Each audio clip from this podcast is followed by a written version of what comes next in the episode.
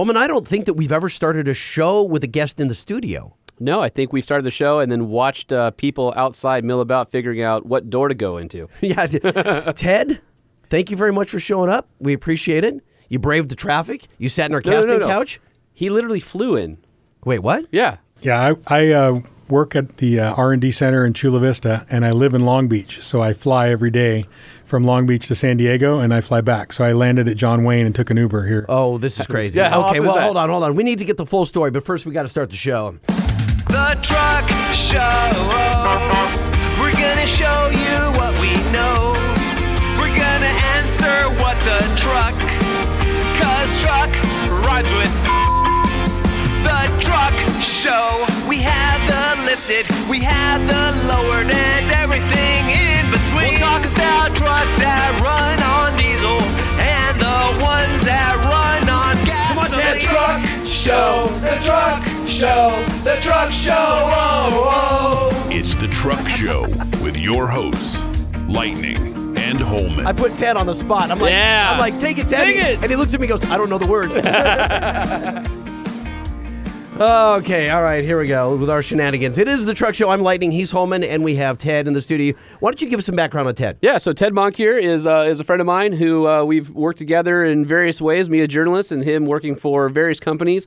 Uh, if you're familiar with the Procomp suspension brand, uh, Ted's uh, in charge of, I guess, R and D and engineering, right? Yeah, I'm director of engineering for all the four wheel parts uh, brands, so truck and off road parts. And so some of you may go, "Oh, okay, four wheel parts. You know, it's it's just lift kits and generic stuff." Actually, no. Uh, Ted used to run engineering for Toyota TRD before he went to Procomp. So if you've noticed how high quality the Procomp kits are, uh, especially the, the the shocks, the geometry, the spindles, the technology, that has all come from Ted uh, coming in and, and bringing in a crew of really talented engineers with him.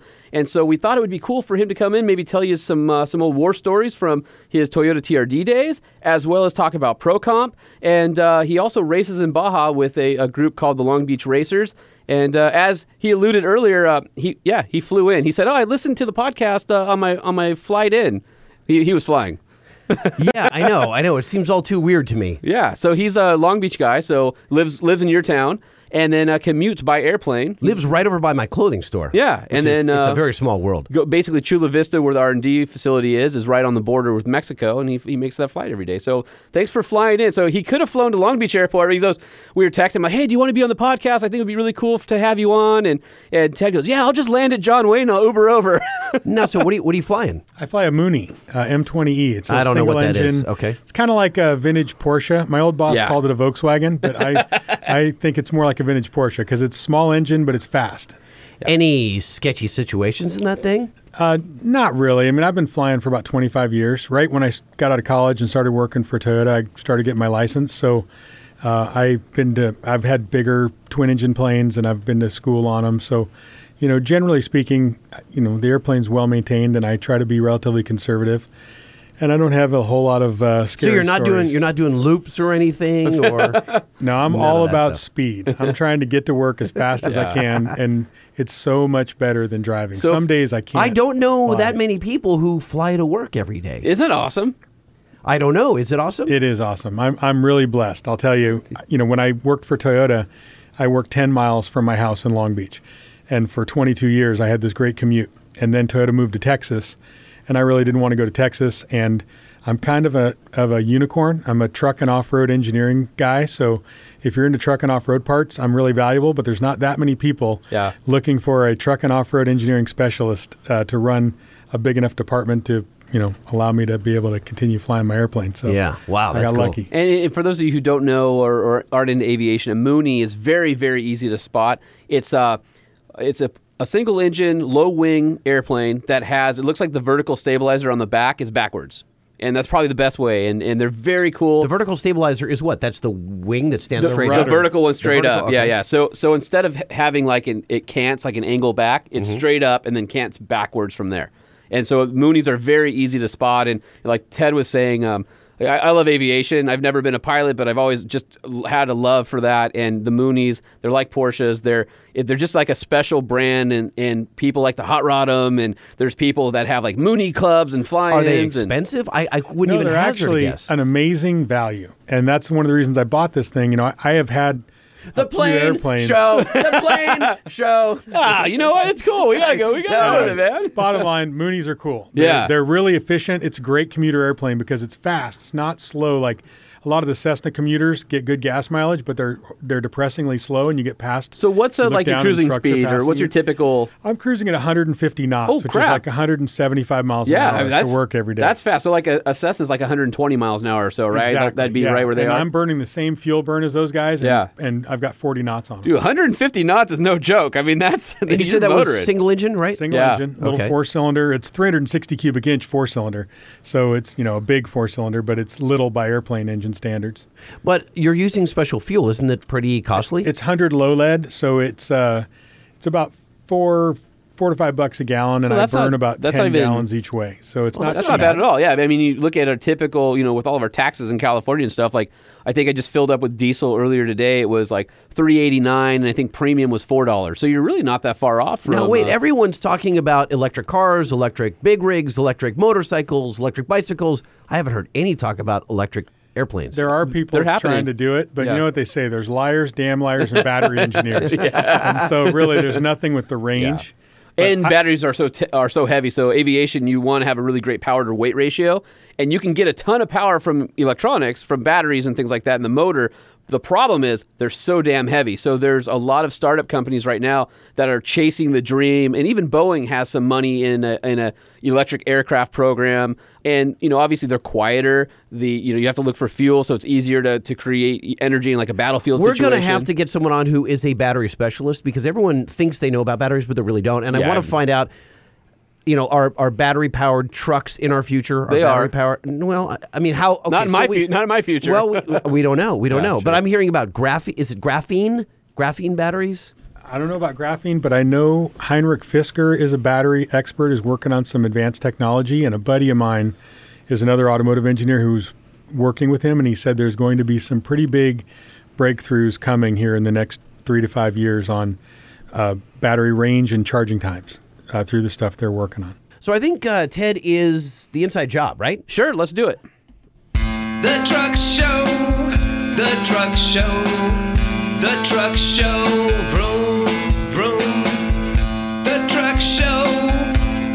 the show. It's time for the inside job. The inside, the inside, the inside job. We'll talk to an industry expert about how things uh, worky work work. Don't ruin it, dude. That's, Let, I, the, let I- the lead singer get the words I out. hate that intro, and I love no. that line. Don't if you okay, you're you're poisoning that intro. When you say That you intro- hate something, now everyone's It- that intro poisons itself. no, it's gone now. Yeah, we gotta I can- kill it. I can guarantee you that Perfect. after you say I hate it, so does everyone else. Yes, That's a, just a dick move. You're welcome. Nah, You're I just get- mad because you have to make a new intro now. yeah. It's time. Ah. it's time. Sorry. Sorry, Ted, that you had to hear all that. But we we do have Ted here because uh, we want to find out how things worky work work. You you were saying something earlier about uh, a battery powered Jeep? Yeah, we worked with a, uh, a professor from Korea and a giant battery company that makes batteries for like nuclear submarines and uh, big ships, container ships. And uh, they built a battery pack that you can put into a Jeep JK as a direct swap. So we built a two wheel drive or no, four wheel drive, two door JK that we showed at the SEMA show in our booth uh, last year. That was, or actually two years ago, and I think we had it last year as well in the, in the outside booth but it was uh, on 40 inch tires, our full, you know, Rubicon Express suspension, Poison Spider bumpers and armor. Took the thing up to Johnson Valley, ran some of the Hammers trails, and it was a blast. You know, I used to when I worked at Toyota, I had an electric Rav4 for a little while, uh, just as a commuter because they were basically giving them away because they had to make a certain amount or they would get the deep penalty of the government on Right. on them. And that thing was a blast. You could turn off all the nannies and it would turn the little thing red in sport mode. and my son would come doing like drifting by the house. we used to sit out on this patio at this restaurant called Hof's Hut in Long Beach. Okay, Uh, got so it. we'd sit out on the patio and then we'd watch my kid come drifting out of the driveway and then doing a burnout 200 feet down the street In a the RAV4. electric RAV4. Well, I mean, there's a lot to like about you know electric drivetrains. Obviously, 100% torque at zero RPM is one of them. So there's a score uh, off-road class for electric vehicles. There and. Uh, nobody's ever finished the Baja 1000 in it.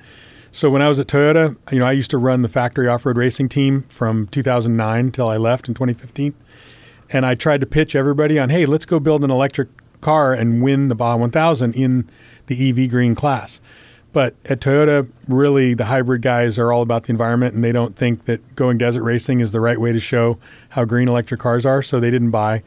I uh, I tried to get you know everybody I know, my buddy from Fisker, Yeah. uh, who I was just telling you about, and he kind of pitched it. And those guys really aren't in a position to be funding an off-road racing team right now. So a couple people have tried, and uh, long story short, if anybody has a bunch of money and wants to go race Baja, give me a call or connect through Long Beach Racers website, and we'll uh, we'll get something together. How did you that. take me back to the beginning? How did you start at Toyota? and and were you into automotive and sport beforehand, or Yeah, go I've all the way back to high school? since I was a kid. Okay. like like I got my first car when I was 12 years old. It was a Chevy Nova, and At uh, twelve, Yeah, I, I, had to rebuild a lawnmower engine when I was 10. I, I told my dad I wanted the car. So he set up a bunch of silly rules. He got me an automotive encyclopedia. I had to read it cover to cover. Had to build a, a, a rebuild a go kart engine or a lawnmower engine. I ended up putting it on a go kart, ran it into a garage door, and bent the frame. Almost died, but then did you? Oh, what real damage? no, Like, it wasn't happened? that bad. There's still a He meant from his dad killing him. garage door, but uh, anyway, then I got a Chevy Nova when I was 12, and then I got a Chevy Love and tried to put a V6 in it when I was like 14, and then No, but so you're not driving the these Volkswagen, things, right? Well, not officially. Like we drove the Nova to my grandma's house, and uh, we had lawn chairs in it because I took all the seats out. And I'm not really good with upholstery, um, and slid through an intersection because I didn't also know how to bleed brakes. My dad is not a mechanical guy. He was director of purchasing at Santa Ana School District for 30 years. Greatest human being on the face of the earth. And my mom married him because uh, the brakes went out on the on his little car on their first date, and he got out, slid under the car, and bled the brakes. And she thought, well, this is a competent guy.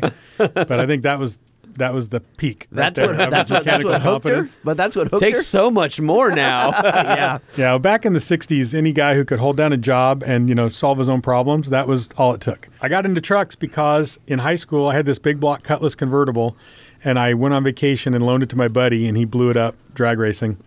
So there was this old Toyota FJ40 Land Cruiser that somebody had abandoned in my uncle's front yard, and so I got it through a lien sale deal, and another uncle had a El Camino with a 327 in it.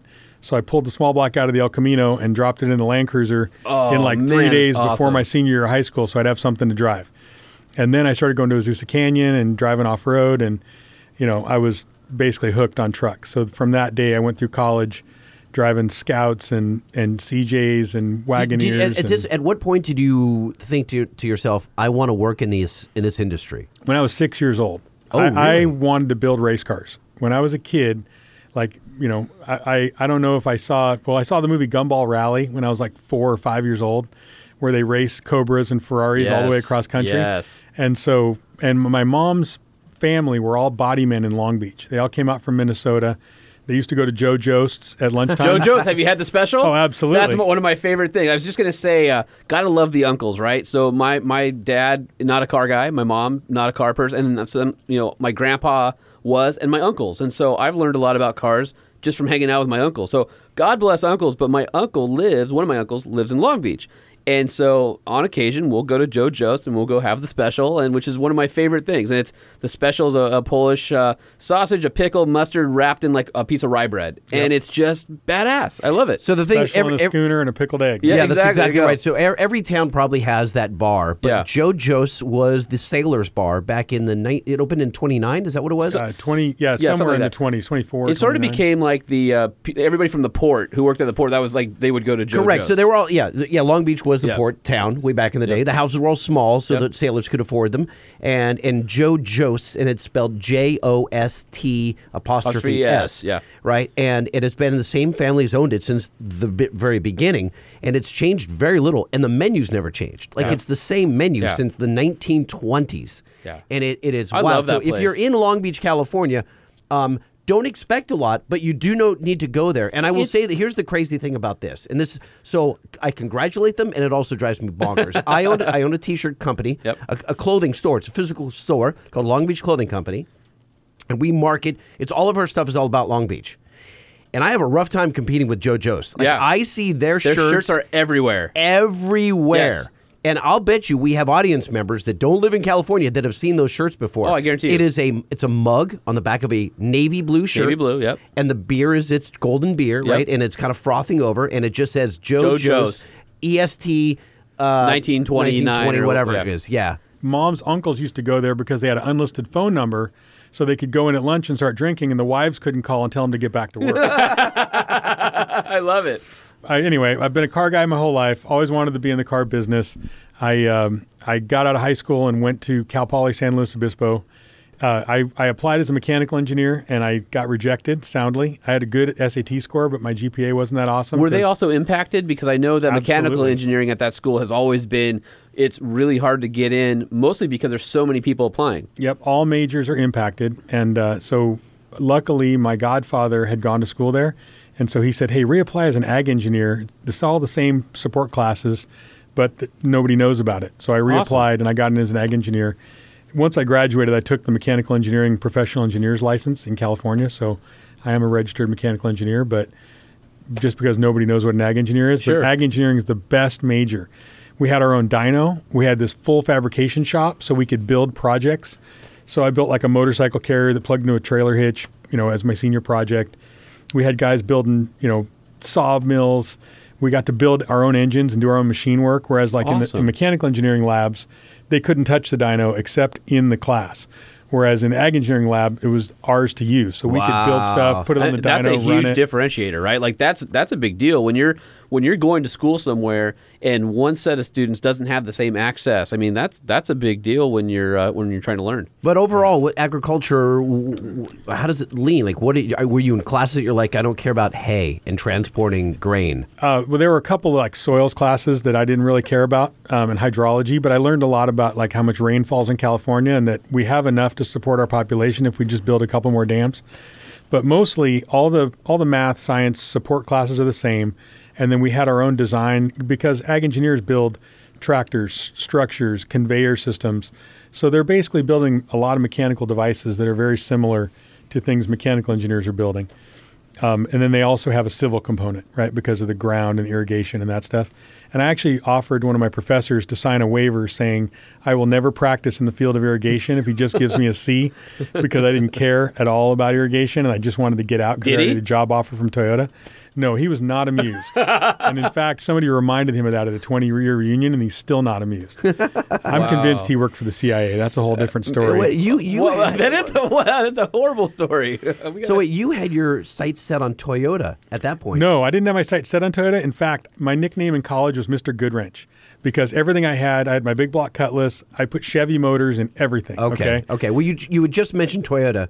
when you were Well, I had a job offer. I, I went to work for Toyota right out of college. Oh. So my senior year, through on-campus interviewing, I had interviewed with Toyota, and I wanted to work for a car company, and I didn't care who it was. My wife, who was my girlfriend at the time, drove a Camry, and I used to say, "Hey, I'd, I'd even go to work for Toyota if they gave me a job." And they Well, did. lo and behold, I had two job offers: one from the State Water Resources Control Board, and one from Toyota. So you know, State Water Resources Control Board sounded about as fun as watching paint dry. so I went to work for Toyota, and it was it's been what was wonderful. what was the job? Uh, I was in the engineering. Uh, it was called Engineering Associate Program. It was a two-year rotational training program. Oh, cool. And it was awesome. So I got to work in manufacturing. I got to work in quality. I got to work in accessories. You hit the mother lode. Yeah, Yeah. and then I even talked my way into TRD. I was the first EA who got to go to TRD on the race engine side, right when we were in the middle of the IndyCar stuff. And I was there about a month, and then I got hired out of the program. One of my old bosses called me up to come work in the Celica convertible program, and then from there I went into accessory engineering, did a stint in vehicle quality, and then I became a project manager for accessories. And then through that, TRD had a group that did uh, street vehicle, truck and, and car accessory parts, performance parts, superchargers, and that kind of stuff. And uh, we basically absorbed that into the mother, you know, ship. And I got to be the project manager on that project, and it went pretty well. So then our vice president kind of gave me my opportunity to write my own ticket. So my last year, my last ten years at Toyota, from 05 to 15, I got to run the TRD uh, group, this the vehicle stuff that went on streetcars, not race engines. So Wow. two groups of TRD. The race engine side in Costa Mesa is a big giant group that makes super awesome stuff and has a huge budget. And then there's a small group of about 10 to 12 Scrappy, engineers yeah. developing all the TRD Pro stuff, all the superchargers, all the springs, sway bars, exhaust systems. But that's the wheels, stuff that every kid obsesses over and can't afford. You know, you know that's that's what you want. If you have a Toyota, you want a TRD product on there. Yeah. Yeah. because you know it was invented by the scientists inside Well, I Toyota. even remember back when the uh, 4.7 V8 was out and there was a TRD supercharger for it. And other companies were trying to crack the TRD market by building superchargers for the 4.7. But because Toyota had like Pentagon level encryption, is what people used to say, you couldn't crack the ECU. And so, really, because TRD was doing superchargers and they had access to the ECU, the TRD blower was way better than anybody else's blower. That and on that, and I believe on the uh, so the 3.6 at the time. The three four. Three four, three so, four at the time. Yeah, Yeah, those. So the three four was amazing because the Toyotas are, are so robust. They build a brick house. Yeah. And so that engine had forged rods, it had a giant fuel system, so it didn't even have a calibration. The base ECU, it had so much fuel capacity, you didn't need to put bigger injectors on it, and it could automatically pull back enough timing that you just. That's how the whole supercharger program started. Was my old boss Jim Wimmer uh, had worked in the accessories, and he got to go down to TRD because he got passed over for a promotion and it pissed him off. So he basically quit the accessory business and, and he was buddies with the guy who was VP at TRD. Went down there and he worked with Magnuson and Uh-huh. they built Yep. the 3 4 blower. And the thing was just awesome. But it ran the injectors at like a 99% duty cycle. So it was right on the ragged edge. Yeah. Got it.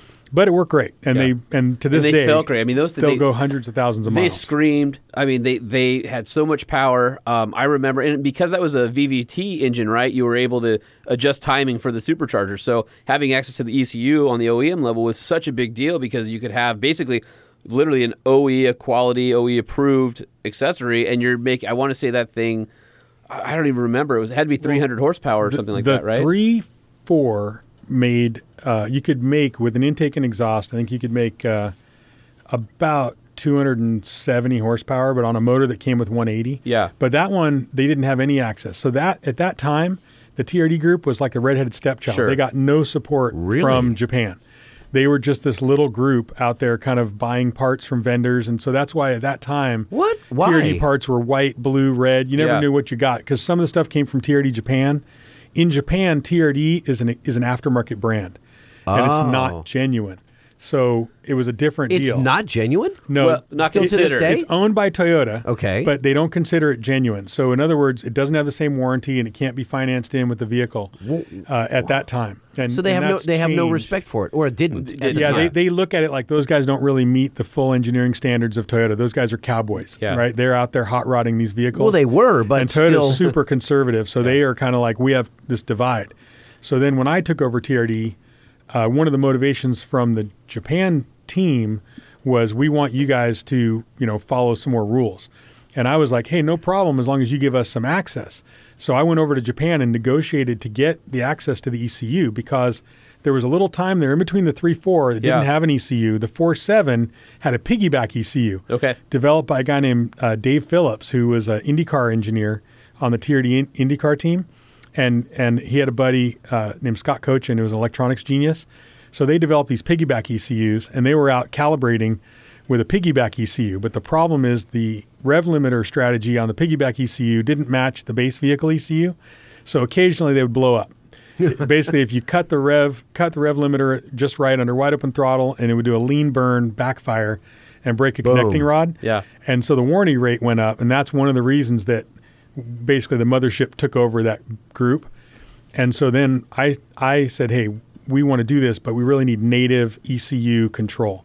So I got approval from Japan to get their software and get trained, and I hired some really sharp calibrators. Tell me about that process. was that painful? Like, tell me, Um, was, was that a mountain of paperwork, or they said, Yeah. prove yourself to us that you're not going to uh, create a, a huge amount of liability for the company? Exactly. So I went over there, and we wanted to do I wanted to do lifted suspension, right, which we ended up getting done. Yeah. Ten years later.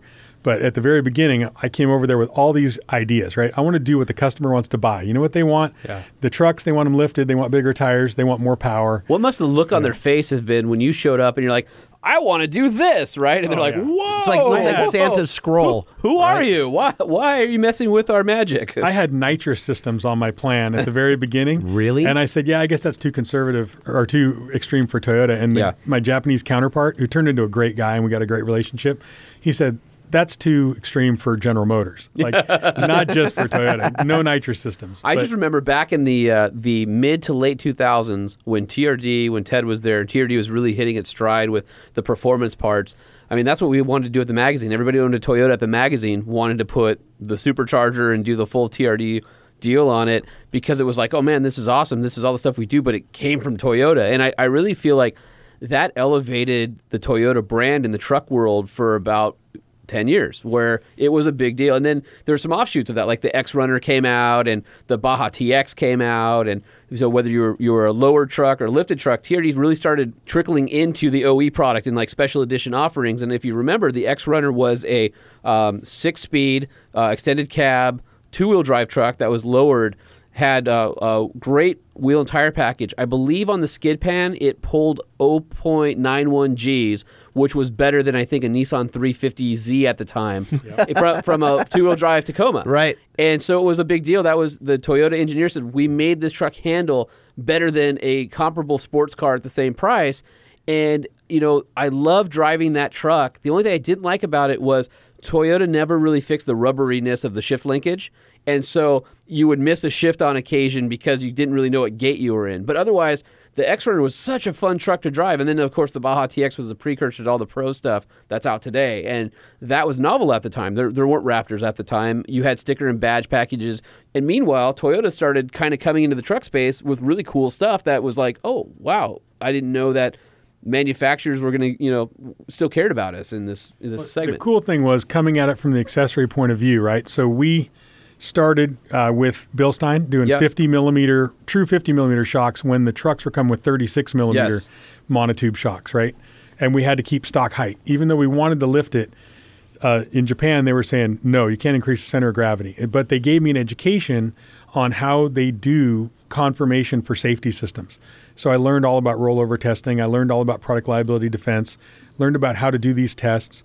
So then I went back to Toyota legal department, and at first in, in the U.S. and they were like, "No, we don't want to do it unless you can get Japan to sign off on it." But then, you know, because of my work with the Japanese and I learning about all these tests, I went, "Okay, I think we can do this." So then we came out with the FJ Cruiser in 05 or 07. We had the first FJ Cruiser TRD package, had a quick shifter on it, Yep. had some uh, stock height Bilstein shocks. Yep. We showed we knew how to tune shocks. Had BFG all terrain Came tires. in one color. It was black, yeah, right? Like a all- any color you black. want, yeah. as long as it's black. And I remember that sh- that shifter. So uh, FJ Cruiser at the time, the part-time T case was on the automatic transmission, but there was a full-time all-wheel drive T case on the manual transmissions, which seems backwards of how you would want to do it. But the cool thing about that is because it was an all-wheel drive transfer case, and it still had four low and all that, but it was in four-wheel drive all the time. It was really f- great in snow. It was fun to drift, and with that short shifter kit. And remember, the the shift knob on the TRD was was like a round knob, and so it- we got it from a cue ball company. There was a company who made Okay. pool balls. Yeah. and we had them Really? make us And it just a felt gray right. cue ball that, with TRD, TRD on it. Yeah, Yeah. So wait a It was who- awesome. Who, made that phone call? Um, my my old boss, Brent Craig. Brent, he liked a big. He liked the old Hurst. This is style Brent shifter. from. Uh, hold on, we gotta. uh, yeah, this is Brent from uh, TRD uh, Toyota, It and we. it was more like this. Brent had a really deep voice, and so Oh, okay. he'd say, uh, "Hello, this is Brent Craig from TRD Toyota Racing Development in California. And we've seen your Hurst style shift knobs, and we're wondering if you can make us a cue ball that's gray with the TRD logo on the side." and, I, And they did it, and they I loved it. I love. I, we had one of those as a long termer at Four Wheeler Magazine for a year, and so I had a chance to drive it for you know probably uh, maybe four or six months. And that was one of the things I liked about because all the all the Toyota manuals, like they were still doing manuals at the time, and a Honda manual is like really sweet. Like it's almost telepathic the way a Honda manual is.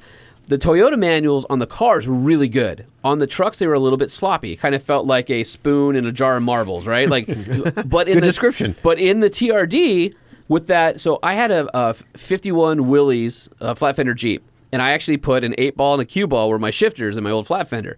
So going into the TRD, I just like having that round sphere. It just fits your hand so nice, and it just feels good. And with the short shift kit in there, it would just it was like the way it was supposed to be, right? And it, and I I can appreciate. You probably think it's funny. Here we are, you know, ten years later. You thought the shifter was forgotten, and here we are on the truck show, going, "I love the shifter." Yeah. That's awesome. You know, It's the little things, by the way. It It, is really little is. things, It's the little yeah. So thirty percent is the magic number for Toyotas. They they work great with thirty percent more power, and the shifters work great if you reduce the stroke by about thirty percent. 30%. so that's kind of what I figured out after Yeah. working there for ten in, in TRD Group for ten years. That's awesome. of of those years, and we're going to get to ProComp, I promise. No, it's okay. I'm in no hurry. And, and so for those years, I, I'd like to hear more about the, the the inner battles that you've had. Like, were there? Did you ever have a knockdown drag out where I guys? Yeah. I really believe this is the direction Toyota needs to go. what was and- your big win that you walked away after battling? because like, that's he- the one I'm we both of. work Holman and I both work for conservative companies. Yes. And you know, I worked for for many many years, 20 years I worked for CBS, the television company. It was their radio arm, but extremely conservative. You worked for a publishing company, Yep. also very conservative. Yep. Toyota no different. Yes, and uh, there were many battles because I was involved in trying to make Toyotas fun to drive, right? And Toyota engineering standards are very robust, but what you get if you follow them is a Toyota, okay? So basically, Toyota makes washing machines. Yeah, it's they an last appliance. forever. Ah. It's appliance. And they look at me like, "Why do you want to put flames on my washing machine?" and so you That know, doesn't help it wash clothes. yeah, and right? so we'd have all these meetings where they'd say, "Hey, it's okay if you want to develop superchargers and shocks and wheels and tires as long as they meet our engineering standards." And I'd say, "Well, the whole point of your engineering standards is they were developed by testing something to failure over millions of miles in Africa." And you know, as long as I can show that my products are going to last the life of the vehicle or beyond the life of the vehicle, that's all the durability the customer really expects or wants. They want to have this performance. And so the durability you're giving up isn't the durability you're going to actually use in 400,000 miles. It's the durability that you're never even going to see. Uh, and that's like painting the top of the gas tank is an area that Toyota famously studied. Why are our cars cost more than the competitors? One of the things Toyota does is they paint the top of their gas tanks. Most of the competitors don't because, Because- you never will see the rust on the top of the gas tank. The customer will never know about it. So Toyota's putting money, they call it invisible quality. They put money in and they're really it's not going to make any difference to that customer. It's such a great Japanese term, invisible quality, right? Yeah. That's I mean that yeah. that so sums it Toyota's up. the king of invisible quality. By the way, our show has invisible quality. I will put Or invi- Toyota engineering visible standards. suckage. yeah, invisible suckage. No, it's visible, my Invisible friend. It's way visible. Yeah, Ted's he's witnessing it right here. yeah, right. Sorry, Ted. No, that's okay. anyway, the point is they have these really robust standards and they're great and they're good, but they paint you into a box. And we're trying to go out and give the customer what they want. I want the tires to come out to the edge of the wheel wells. They want to have 19 millimeters of you know of clearance in there for snow chains, and so we're constantly having battles over everything. But the but I was winning and I managed to get technical approval on the 5.7 Tundra supercharger that made 550 foot-pounds of torque. I have one on my daily driver Tundra, the 4.0 liter Tacoma supercharger. Um, you know, we managed to eventually lift the trucks with the TX Pro, uh, T- and then eventually with Baja Series, and Yep. then, which eventually then became TRD Pro, and then I ended up getting position-sensitive shocks, uh, and and you know. Basically, launched the whole TRD Pro brand, which has been super successful for You Toyota. really are, as I'm hearing these stories unfold, you revolutionized that arm of the company. That there, you changed their vision. You widened it at least. Yeah, that's the thing. I was a gearhead and a truck guy in this little company, and nobody really understood trucks. There were a few people, but not a lot of truck people. And in fact, uh, it was really neat that uh, I got a, a LinkedIn message. I went to Overland Expo with my new company, Four Wheel Parts Engineering, uh, this year, and I was over there. And you know, Overland Expo is cool. There's all kinds of awesome truck and off-road and overland stuff out there. And I got a LinkedIn message from a, a vice president who used to work at Toyota when I was there, and she's now retired. And her and her husband have recently bought a Sportsmobile diesel Sprinter, so probably hundred and fifty thousand dollars. Yeah, big- can't you know four wheel drive van, Yep. right? And she says, you know, when I went to Overland Expo, I really realized how valuable you were to the company because nobody really understood this whole market. Now my eyes are opened, and I just wanted to say thank you for being there during that time and for helping us to get into the truck and off road space because nobody really got it Man, except you, awesome. and you were passionate. So that was awesome. It really made me feel good because, like I said, I had a lot of knockdown dragouts, and and there was a lot of conflict, and and a lot of times I had.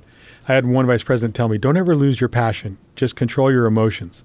so that you know, it was Did you difficult. did you ever were you the kind of guy that slammed doors? Did you would you Kick would you, trash Well, no, no. Would, and I'm saying, would you would you close the door in your office and just ha- head in hands or shed a tear over? Because Holman and I have both been pretty emotional over our jobs, trying to ha- have our companies fought a break lot of new good ground. fights. Yeah. yeah, yeah. Yeah, you know what I did a lot is um, we would. I had a really good team of very seasoned people around me, and those are the guys who really developed all these products and and helped us get where we were. And my job basically was to be the referee and the and the fire shield for them. But then we would all take off and go to the little brewing company, Monkish, right around the corner from work. And you know, at that time, I was hundred pounds heavier than I am today. So there was a lot of stress, and I'm a stress eater and a stress drinker. So, you know that That makes three of lot us in this unhealthy yeah. things, you know. Yeah. And uh, anyway, Ted, that's I'll tell you, Ted did. looks a lot better today than I looked when when Ted was. The, you know, I, I I've gotten worse and he's gotten better. When they, he was the head of T- TRD. Yeah. yeah. I, I he he looks great and I'm looking way worse. yeah. Well, you know what? It is the wiener shit. So It we do before wiener. Every we one of these podcasts. we need to stop doing that. Yeah, we definitely need to stop doing that. Tell us, Ted, about your transition from TRD, which seems like still the dream job, into, well, was it Pro Comp, or wh- how did you get over there? Uh, okay, so TRD was a dream job at the time, and not only because of all the cool stuff we got to develop, but then I also got to run the off-road racing team, which was awesome. Um, but I didn't want to go to Texas. You know, I, I flew back. Oh, there that's right. four You said the. Texas thing, right? Yeah, okay. and- and I tried to quick, make it work. Just for those who don't know, Southern California was a hotbed for the Japanese OEs. So there was probably like a four, five square mile area in this what we call the South Bay, the Torrance area, where it was Toyota, Honda, and Nissan. Um, all right next to each other. Honda is the only one that still exists today. Uh, Nissan moved to Tennessee, and Toyota moved to Texas, and various reasons and, and, and various things. But what happened was a lot of people who lived and grew up in Southern California who were with these brands for you know decades were like, I, I'm not going to go, and so there was a lot of institutional knowledge that was lost. It was a big risk for these companies to move themselves out of state because it wasn't a sure bet for Californians to go to Texas at the time or to go to Tennessee at the time. And so it was kind of, even in the automotive journalist side, it was a tumultuous time because we saw a lot of our friends who we had built these relationships with at the OEs that we, we would talk about product and, and all this stuff starting to figure out they didn't know what they were going to do next. And, you know, here we are probably 10 years later where it's worked out for everybody and there have been lots of things that have happened, but it was a hard time at the time for guys like Ted who were entrenched in their career, their dream job, the job that they were going to retire from. Did they give you a lot of warning, Ted, that Oh, they were going to make this move? And Toyota uh, did a great job of planning. So we had a couple years advance notice, which is both good and bad. I gained about 40 pounds after they mm. announced it because the stress level went up. And at the time, the fights went up because after the floor mat recalls, Toyota got very conservative and they kind of said, why are we really in this performance space? So they killed superchargers, which was kind wait of a minute, wait a minute, wait a minute. Hold on a product. The floor mat recalls? You're talking about now they have every floor mat has to be tabbed down and not move. That trickled all the way through to TRD? Absolutely. How so? because uh, the accessory department within Toyota developed all the floor mats. And there really wasn't a problem with the floor mats. It really was the wrong floor mats being put in the vehicle, and, and an SUV's floor mat's longer than a sedan, so it caught under the gas pedal. Uh, but basically, they ended up coming up with this crazy floor mat test and changing the design of all the floor mats so that any floor mat you put any car upside down, sideways, or backwards is not going to impinge on the gas pedal. And because that was our overarching department, but but floor mats make an obscene amount of money. Okay, mm. So they made that Oh, change. hence, hence WeatherTech sponsoring every race series oh, my god in the world. Where do, I mean, it was. It's funny. I remember them just being in like Autoweek ads in the back of the magazine. Like, I don't know. Do you have some inside knowledge into WeatherTech? You were in that space. I mean, it's the guy. It's we- all American. It's all plastic, Yeah. and it's all cheap, and everyone pays big money but for it's it. Yeah, I mean, laser cut and CAD. it's all done. injection molded. I mean, we developed our own Toyota all-weather mats when I- when I was there as a project manager. Um, it's everybody wants them. Bottom line, everybody wants them. There's high profit in there. I mean, you might. I don't know if I should tell everybody what uh, the actual manufacturing cost is on this stuff, but it's probably a third.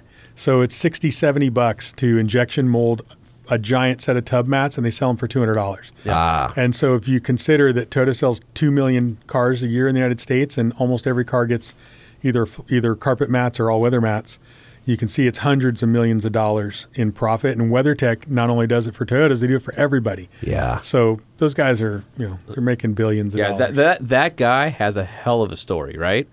I mean, just from humble beginnings to owning the. Well, I don't know. I. I don't know. Is it humble beginnings? We need to talk to the WeatherTech guy. Yeah, because I don't know if he was a, a Wall Street banker that saw a market or. or I just remember small, tiny ads. There's someone listening to us right Yeah. now that knows the WeatherTech guy Maybe. story. I can Maybe. guarantee Get you him on 'cause- here. Yeah, Yeah. Yeah. So then, um, we're talking about your your transition and how that is. You're stressed out. You want, you know, you know, you're going to have to make a move. Plus- you want to stay Well, in the off road space, got- right? The I've- truck space. Well, yeah, I always obviously I want to stay in performance, right? Okay. In truck off road or or hot rods, something like that. But generally, I wanted to stay at Toyota, and I probably would have gone with Toyota, except that at the same time they were moving to Texas, which I love Baja, I love the mountains, I love Long Beach. So really, I didn't want to go to Texas, and then at the same time, it was getting to be a harder and harder battle to get everything approved. We wanted to get the TRD Pro stuff installed in the factory. Supercharger. I had a supercharger for the roller rocker engine that's on the 4Runner and the FJ Cruiser that was completely developed and validated and passed the 240 hour wide open throttle dur- dyno durability test. And, and real quick, when you say installed at the factory, what people don't realize is the early TRD vehicles were pulled off the line and the TRD parts were installed and then sent to the dealer. So what Ted's talking about is trying to get them installed at the same time the truck's being built. So, Gotcha. So and they're now doing that. Yeah. So, you know, those were all the battles that we were fighting. So it was starting to wear on me. And then the day superchargers got killed, I was pissed. Yeah. And that day, I got a phone call from a headhunter saying, How'd you like to come work for the biggest truck and off road parts company in America? And I was like, I'm listening. and so then I went to dinner with my boss, uh, Sean Anges, who's now he's moved on from the company, but uh, really sharp sales guy. And Greg Adler, uh, you know, the chairman of our company, who founded, you know, his father founded Four Wheel Parts. Um, and um, anyway, basically the rest is history. They brought me on board three years ago now. They let me fly to work, and uh, I've you know they wanted to elevate the brands, right? So we've got seven brands. We've got Procomp, Smittybilt. I, I want you to. T- so most people know the brands and then they know four wheel parts, but they probably didn't realize that they're one and the same. Explain that breakdown. Yeah, so Transamerican Auto Parts is our parent company, and we're a division of Polaris. So after That, and that's recent, right? That's right. Yeah, after I came on board about a year later, Polaris bought the company, and uh, and so now we're a division of Polaris, um, which has been great. But basically, we're a vertically integrated auto parts company specializing in truck, Jeep, and and off road parts. So we've got seven brands. You've got that line down, by the way. Yeah, well, I mean, yeah. I've, I've had to say it a few times. yeah, yeah, exactly. Uh, but yeah, Procomp Suspension's a homegrown brand. You know, the whole thing started way back at some point when uh, George Adler, the founder, couldn't get uh, enough KC highlights, and he and KC couldn't supply enough. So the, he was calling and berating the KC guy, who said, "Look, here's the supplier that I buy them from. Why don't you call him direct?" So he called the guy direct. Ouch. And then that guy gave him a way better price than he was getting from KC on the same light. So they invented Explorer lighting, and and they started buying them direct. Uh, and then through that, they basically started going, "Wow, we get we can make the manufacturer's profit, and we can make the retail, Retail, trans, yeah. you know, wholesale profit." So okay. so basically, that's how they started was just basically buying private label products, and then Dude, the guy at KC just got to be kicking himself. That well, I know they still are a big. Four Wheel Parts is a huge KC dealer still to this day. But Yeah, they're it- still- but but it launched that that new, uh, that yeah, that vertical integration. Well, That's and, right. and also those parts were those parts were more affordable. Well, when you're cutting the middleman out, I mean, there is Yeah. quite a bit of profit that. Yeah, that's the secret. Is is because we're the manufacturer of the product and we're selling it, we've got more ability to discount, and so we try to provide more value.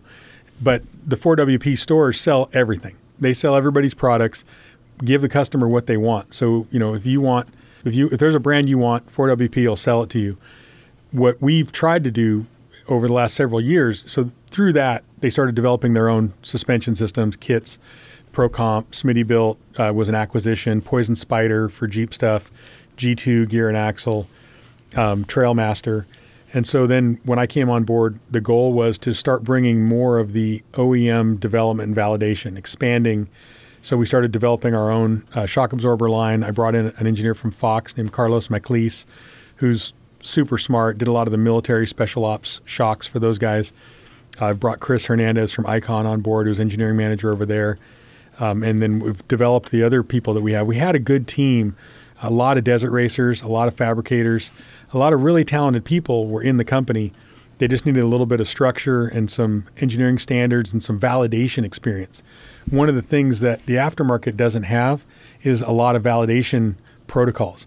So, you know, the whole aftermarket operates on hurry up and get this developed and get it out to the customer. It's all first to market with the aftermarket. Yeah, and and who's first- got the part first? It's not how it performs, or Yeah. they don't do any of this. Well, not all, but many of the companies they don't have the time or resources. Mainly about resources. Sure. To Ted's point is bringing that structure and bringing the, the procedures and protocols in place. I'm telling you, the stuff that ProComp does today, or the stuff that Rubicon Express does today, I mean, it's it's really high quality stuff. You look at the the bushings, the geometry, the way the joints are, the shock technology. I mean, it's it's high end, well engineered product. Yeah, and it's such little things. Like one of the first things I did is they make these kind of triangular tapered rulers called gap gauges, and everybody at Toyota has them. Nobody had them at, at my new company, so I bought them for everybody, and I put put a clearance standard together, saying, "Look, this is how much clearance you need from a bumper to a frame, from a track bar, you know, to an exhaust pipe." and I need that documented because we develop a lot of different products. And even though the guy at the next rack might be working on a, an axle and you might be working on a suspension system, they didn't talk. And so then you find out that your track bar on your Jeep hits your diff cover and puts a big scrape on it when you bottom the thing out or ah. you, you articulate it on the Rubicon Trail. So we've just started just the blocking and tackling of good engineering, clearance checking, putting in. I, I brought in. So there were a lot of guys that just hated you in the beginning because now they had to work and they had to document everything they did. They're like, ah, the guy's a pencil pusher. yeah, there was a lot of that where they didn't really. Uh, you it had a took bunch. Of, you had a bunch of cowboys working for you when you first started. You know, they were able to be first to market. Or, or I mean, not even. I don't even know if it was like a cowboy situation as much as it was people were used to being autonomous and just sort of knew what their job was and got it done. But there wasn't a holistic approach where it was a full vehicle look at how your part fits into the big picture. well, were right? you were when you got there? Was it just a, a collage of fabricators that were kind of doing their own thing? Yeah, we had engineers and fabricators, but the deal is that the standard each of them operated to was based on their own experience. So whatever they thought was good enough is what shipped. And some of them were would sub optimize and like make some really super bitchin' stuff. I mean, I couldn't believe when I got in there that you know everything's a lot of the parts are made out of chromoly. There's all kinds of billet. There's heat treated. There's all this stuff, but then the execution wasn't perfect, and so you bring down all the money you've invested in high quality materials and good welding and, and all this stuff. If if it causes a scrape and rubs the paint off and it rusts, the customer's not going to value all that stuff, you Right. know?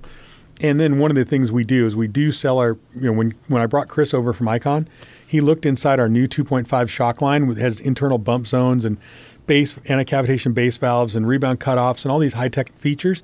And he goes, "You guys are selling this thing too cheap. Nobody's going to believe that this, you know." He's like, "This is not a $379 shock. It's a $699 shock.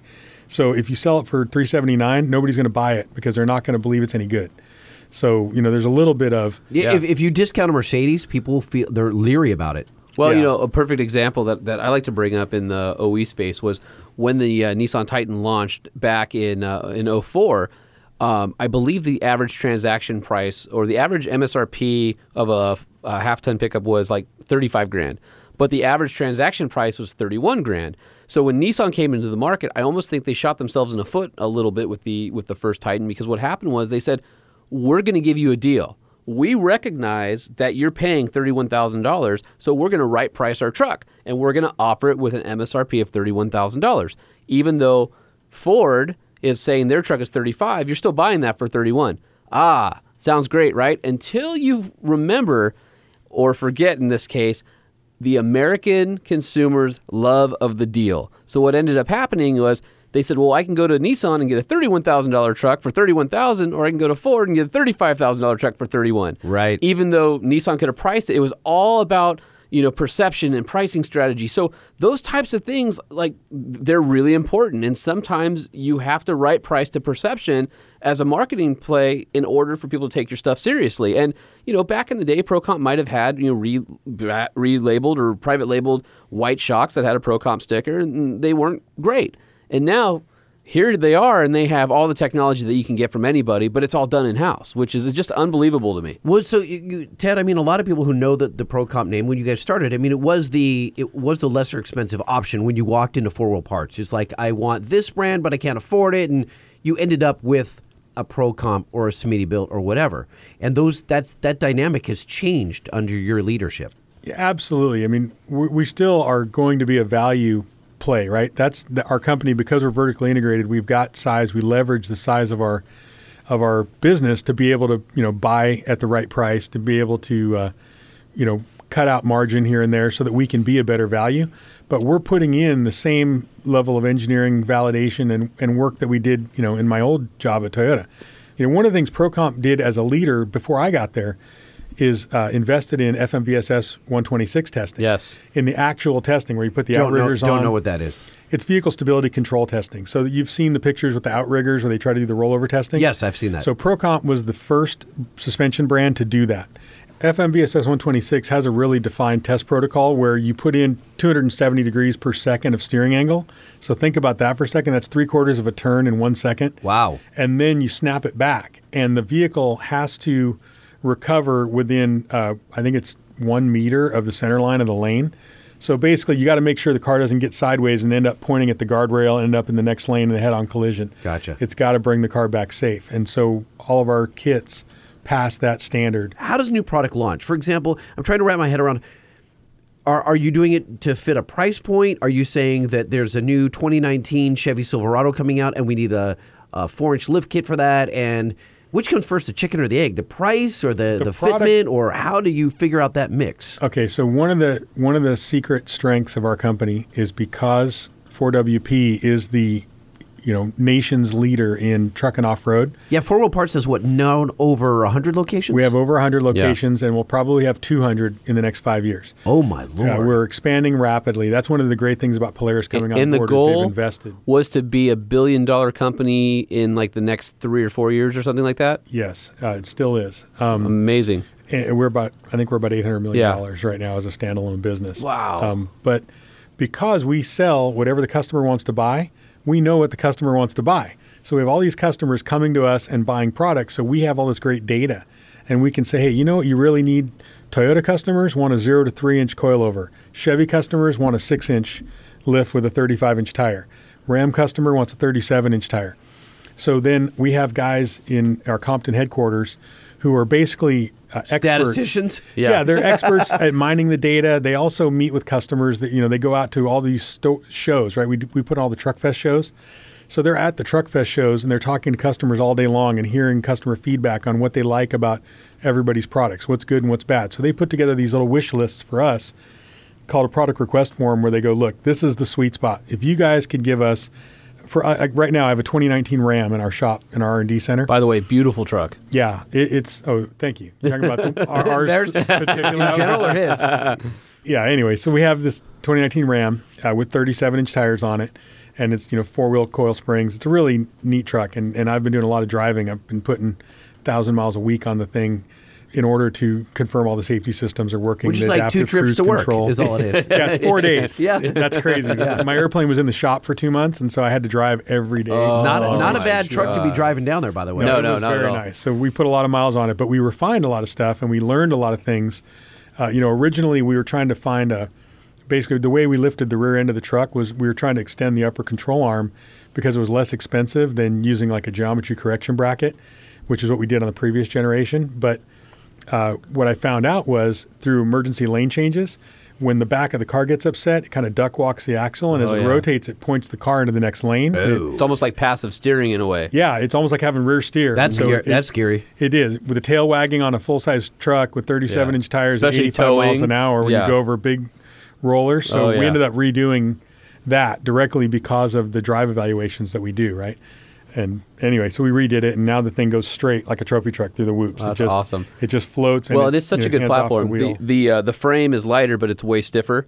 And then just the way the the geometry of the stock truck and the foundation being able to already work with coils, pretty awesome setup to start with. I, I would I would imagine. it is. It's a really good truck. Going back to uh, you were asking Ted, you know, about what? How do you know which which products to do? Uh, funny, just a side four wheel part story from It's not just which products to make, but what price point. Because if, Yeah. if, if Ted has to come up with this this new Chevy Silverado, you know, 2019 truck, it's like, should I make a, a, a lift kit that's fifteen hundred bucks Okay. or four thousand? So, so, Yeah, so that's all back, in there Back as in the magazine days, uh, obviously we're still there, but Four Wheel Parts has always been a, a big advertiser for us, right?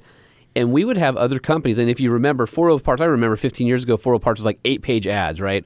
And they would have the pricing and all these products.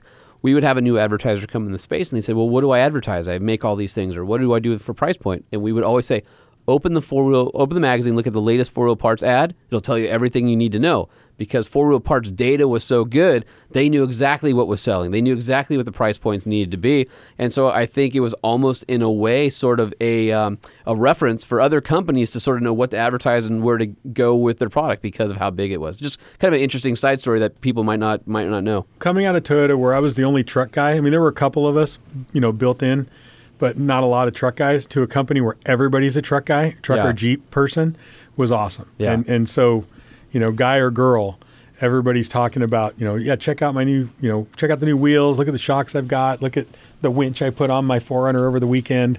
And everybody plays hard too. So everybody's out in the desert. There's a lot of racers there. There's a lot of people, you know, blasting around in RZRs. So it's really, you know, every single event, right? Moab, Rubicon, Baja. It's it's like And- deer season. and- the Baja and- 1000 is like deer season in Michigan. They shut down all the factories the first day of deer season because no one comes to work. Really? Everybody's out deer They're- hunting. they're yeah, hunting, really. yeah All the auto manufacturers shut down on the first day of deer season in Michigan. So do all the deer die on that day? like, what? I mean, uh, oh, you, all of my friends from Michigan. Friday. Yeah, and it's crazy because a lot of people get shot too because everybody's out in the woods drinking beer and shooting rifles on the same day. sure So Sounds at like our a- work, the Baja 1000 is that day. My whole shop pretty much shuts down because everybody's down. I love when that. So, for example, like Hurley was famous for doing that, shutting down on Fridays, so Yeah. everyone could go, you know, could go surf. I think Quiksilver did it first, way back in the day, and you know the surf companies doing that. Just nope, surf day. yep everybody go you you got to take some time off I don't know how you get that when you do that every week. I don't know how you get anything done. If it's nine to five Monday through Friday, and then it's like Surf it's like a day? government job, dude. You know, come on, how's Hey, it, how's anything don't, getting done? Don't be jealous because there's other people getting paid to have fun. Yeah, no, I'm I'm angry and jealous. So, so my question is, um, you have all these great enthusiasts, like you're talking about, right? You have all these great employees, and the swath and breadth of vehicles that they drive must be enormous. The swath or the breath? Yeah, either way, Bre- Okay. not breath, but breadth. Oh, I see. Yes, yes. with a D in there. Yes, with a D. Okay. So uh, th- what I'm wondering is, how often do you use your employees as part of the R&D program to maybe get the first lift kits to use them in, in on their trails, their daily life, to kind of get that fast feedback? I know with the automotive manufacturer, as you know, there's fast feedback fleets, and there's a brand new vehicle will come out, and before it goes to the dealers, usually there's a couple hundred employees that maybe drive the first ones for a month or so and give all the feedback on quality and what they like and don't like. Do you have something similar with your products? We absolutely do. We've got two different things. One is kind of what we call long-term evaluation. So whenever we have extra parts around the R&D shop, if somebody wants to put them on their own vehicle, I say, yeah, absolutely. But it's long-term evaluation. I need to, you to give me a quarterly update on Yeah. them, on how they're working. You know, are your wheels going out of balance? What kind of issues Yeah. are you having? So we can build it in through closed-loop quality Yeah. uh, you know, we can put in improvements. But then we also have this fleet of vehicles.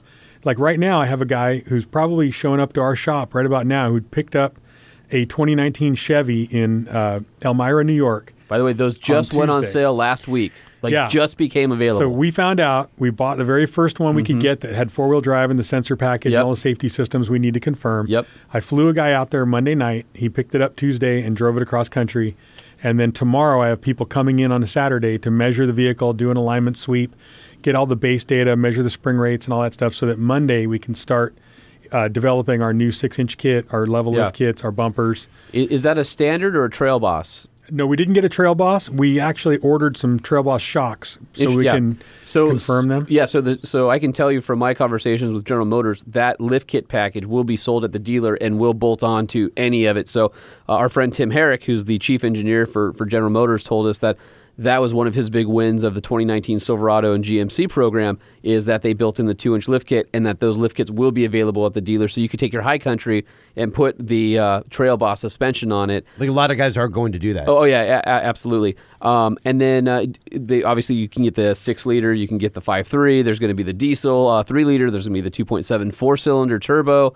Um, a lot of interesting stuff happening on the General Motors side of the fence. I'm, I'm assuming your truck's probably a five three eight speed. It's a five three because that's Yeah. all we can get Yeah. at you know right now. Eventually, we'll probably get a diesel as well. Yeah. And, and one of the cool things about being a truck company is three months from now, there's going to be half a dozen of those in the parking Sure. lot in Compton or in Chula Vista. Right. And we'll just borrow those guys and go, hey, how'd you like to get a new lift kit? Some Yeah. bumpers. It's so funny to hear you say Compton because I know a lot of listeners are going, "What? He's in the CPT? I saw that movie." It's like Yeah, right. It's that. It's that It's Compton. that By the way, It yeah. is that Compton. Yeah, when you drive down the freeway, you drive down the 91 freeway. There's now there's a, definitely a better side to Compton. Compton's not like it used to be back in the gangster rap days, but also not. You know, it's still a well, rough town. The, and the industrial section Yeah. that they're in is, is different. It's different. And when you drive down the freeway, it's a massive warehouse that he has an amazingly huge American flag just blowing in the wind, and you just go by and you drive by, you see a huge just- flag, you see trucks and jeeps, you're like, Yeah. America, you know. Yeah, definitely America for sure. Absolutely. You're talking about all this, the, the great lengths you have to do to get this new truck. They SEMA, you guys are members of SEMA. They have measuring sessions and all these things. Um, it's a it's a it's a race to market for you though. Like you, you It is. We've already we've gotten the CAD data. We've sent engineers to the measuring sessions both in Michigan and in Diamond Bar. oh So we we are definitely up to speed, and we already have parts off laser uh, that our guys were welding together this week to fit up on the vehicle next week. So Wow. as soon as the vehicle rolls in, we've got cross members, we've got all kinds of suspension parts um, ready ready for fit up because we want to win that first to market race. But we're not going to let the product get out until we've done our safety evaluations. You know, we want to be best to market and first to market, not just first to market. But we're going to try to do both by, you know, they say to finish early, start early. So the second we got CAD data, I put Your really, engineers on really good engineers Yeah. Right. on developing those products. One of the things that I'm interested in finding out is when you look at the front end of the new uh, Silverado, they have a really interesting control arm design. And so a typical control arm that you would see um, is like a, either a cast aluminum piece, a la Ranger or some of the F-150s, or it's a stamped steel piece, which is very similar to, you know, a lot of, a lot of trucks use that. Now on the new Silverado, what's interesting is what they did was you have the triangle of the lower control arm, so it's an A arm, but they have a rod that goes across with two bolts in it. So rather than being one piece, it's a two-piece design. Wait, and so, what? Yeah, so it's not one stamped piece. So I, I had asked uh, one of the engineers at the uh, Chevy Silverado drive, and I said, "It's interesting. Why go to a two-piece lower control arm like that?" And he said, "Oh, it's because of the sequence of." When we build them, you have to be able to put the steering in the up in the cradle, and at that point, the arms are already on it. So we have to be able to basically have that open and then we bolt it back together. So I'm, I'm curious if maybe there's an opportunity for stronger lower control arms. I'm also curious about what the strength on the factory arms are going to be with that two piece design. I don't know at this moment, but we're going to find out because one of the things we do, we've already taken our cross members. I have a picture on my phone somewhere today. We put them into our press and broke them just to see how much force the thing Yeah. will take so that if you bottom out you know, on a rock or, you know, have a floor jack or whatever, you're not going to bend. You know, it's going to be plenty strong. So we'll do the same thing with all that. We break all the factory components and then we break our parts. So it's kind of a rudimentary level of testing, but Just you sounds know, like fun. we don't have billion dollar uh, FEA system. We have FEA and we do uh, finite element analysis, but Yeah.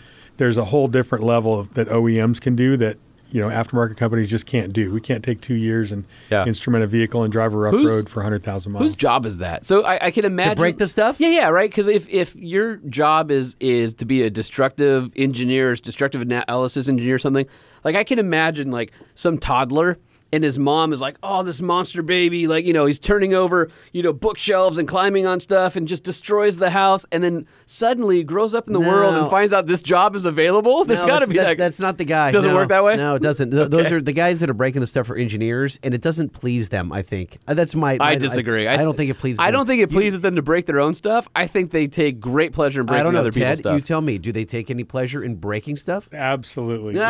yeah. we, we have uh, when we came out with our long travel uh, suspension. One of the things that we did was break a bunch of control arms Uh, we broke factory Raptor arms. We broke factory control arms. We broke Camburg arms. Yep. Are you we putting them in a in a press? Or are you taking them out on the on the trail? Well, both. Okay. Right. I, I try to make sure we get a thousand miles on anything before we turn it on for sale, just so we can live with it for a while and make sure that, you know, this thing's not going to come apart after some hard use. But specifically to the control arms, we made a fixture and we have a 20,000 pound load cell. We put a two to one lever on it so we can put 40,000 pounds of force, which is, if you think it's a 5,000 pound truck, that's like an 8G landing. Okay? Whoa. So that's sending it. That's Andy Bell, Travis Pastrana style Right. sending it. Yeah, that that's a that's a Huck Fest style fail right, Right. there, right? Yeah, and I can tell you that the Procomp arm is the strongest arm. the Camburg arm is the second strongest arm.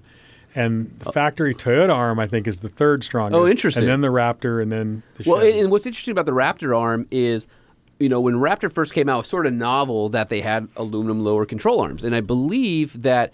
Uh, the F-150, the non-Raptor F-150s of that era also had lower uh, control arms made of aluminum.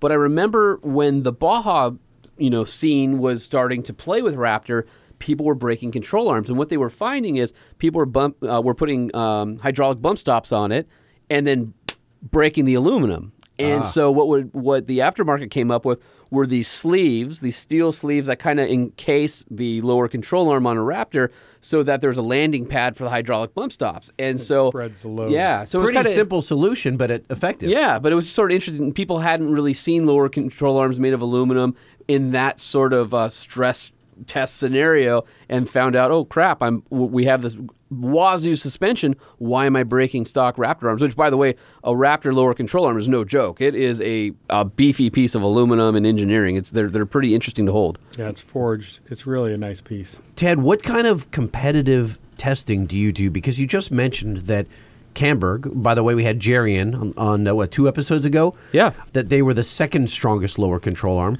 So, how much testing are, do you do? Because you could just go to market and say, here's the first for the 2019 Silverado 1500 and have at it? Or do you re engineer if someone kicks your ass? Or how does that work? Well, first of all, we have our own engineering standards, so we develop to our standards, right? That's one of the things I spent the last three years doing is working with my team to develop engineering standards that are appropriate for our market and that are better than the aftermarket. So I'm not really basing our product quality off of our competitors, but when it comes, we were not experts in the long travel space when we got into it, um, and that that happened. Like I said, one of the reasons they brought me on board was to help elevate our our engineering capabilities and, and take us to new locations.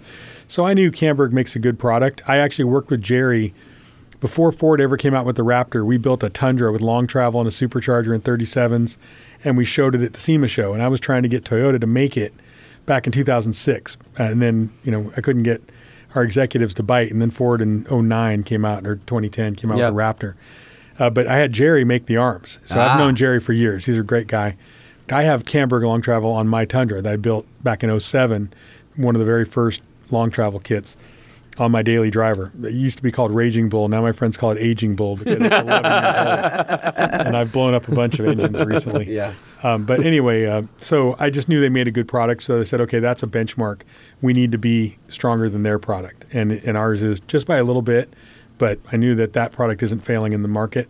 So if we can be better than them or in the same ballpark as them, then we're going to be, you know, not have any customer issues. Yeah. So what was interesting when the Raptor came out, it was almost the same color as your Tundra that you guys had built at SEMA. So clearly Ford was paying attention to the space when when you guys had rolled that truck out. But that wasn't the last time that a Japanese manufacturer sort of toyed with the idea of a Raptor fighter, right? Yeah, well, so that particular vehicle was a little too extreme, but eventually I managed to get TRD Pro through Toyota, and then Nissan uh, brought in their new XD pickup, Yeah. the diesel, which is you know a, a big heavy duty diesel pickup truck, and they wanted to say, hey, what would it look like if we did a super high performance off road version? So they approached us at, at Four Wheel Parts at 4WP as the truck and off road experts and suspension guys and said, can you design a suspension system?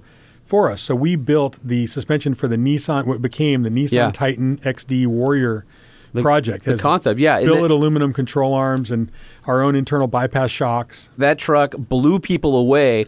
And I think people saw the Warrior and kind of wished the truck had been styled more aggressively like the Warrior. Because I think the the XD and the Titan ended up more on the conservative side, which is fine for some people. But the Warrior to me is such a beautiful truck. But I was really shocked when it hit the stage. We saw the truck, and the, the component breakdown came out in the press because it was like, "Wow, pro comps on this." When normally it's a it's a King or a Fox or somebody like that because the, the marketing reach and to see that you guys were able to pull in a, a big deal OE concept. I mean, this truck was literally on the turntable at the stage of Detroit Auto Show. I mean, this was not like, hey, we sent out some press photos and have some fun with. This was a huge thing. In fact, some of the It was literally under the spotlight. it literally under the spotlight. Yeah, I mean, the Japanese engineers who had been a part of that, the designers, they were all in town for it because this was a huge unveiling. And I'll be honest. uh, Hopefully, I can tell the story. I, I don't know. I don't think I have any NDAs with Nissan on this particular story, but I have had executives ask.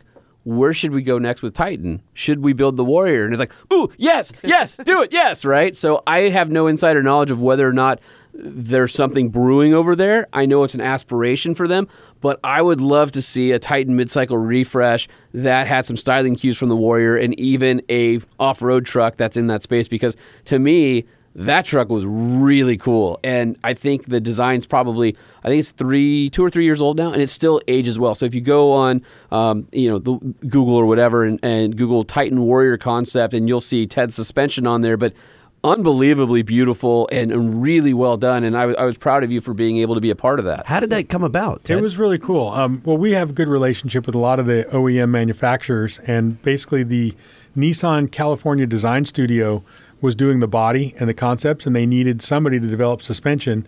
So they reached out to to our team. And by the way, they're San Diego based, so your Chula Vista R and D center is in this not the same neighborhood, but you aren't that far away. You're in, in the same region of California. And so, and so, you know, they reached out to us and we said, sure, we'll take this thing on because it gives us an opportunity to show people what ProComp can do, right? And, and you know, we've got the ability to develop really high technology, high performance stuff. And it's got ProComp tires, it's got air bumps on it. Uh, we did a bed cage, or not a bed cage, but a tire mount for the bed. Yeah. A few little things like that as well.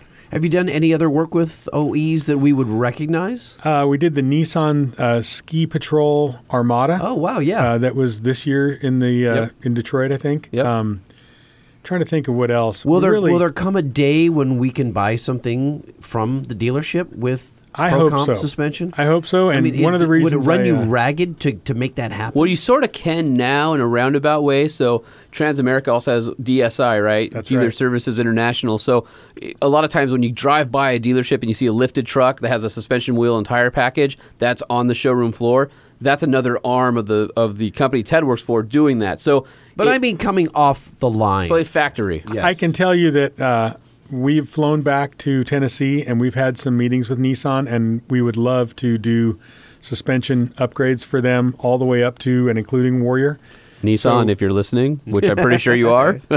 Yeah, it's in their court at this moment, but we've got uh, talented engineers that would uh, just love to do no, that. so there's work. there's ca- there's cachet to working with a um, with an OE, but also that your your your margins get shaved because they've got the bottom line to hit and all this. So it's kind of a double edged sword, right? You it's really wonderful to get to tell the world we work with fill in the brand, but then on the other the flip side of the coin is it's got to be a pain in the ass. Yeah, that's what all my vendors told me at TRD. In fact, now when I go to SEMA or these other shows, I talk to guys and they go, "Man, you jumped us through so many damn hoops when you were at Toyota. You know, how does it feel to be on the other side of the table?" Yeah. and that's true because there's a lot of extra validation. Like, uh, you know, anyway, I, completely agree with you, and that's why we don't do a lot of OEM work. But I think where we can have an impact, like uh, TRD Pro helped out Bilstein and Fox as well as Toyota.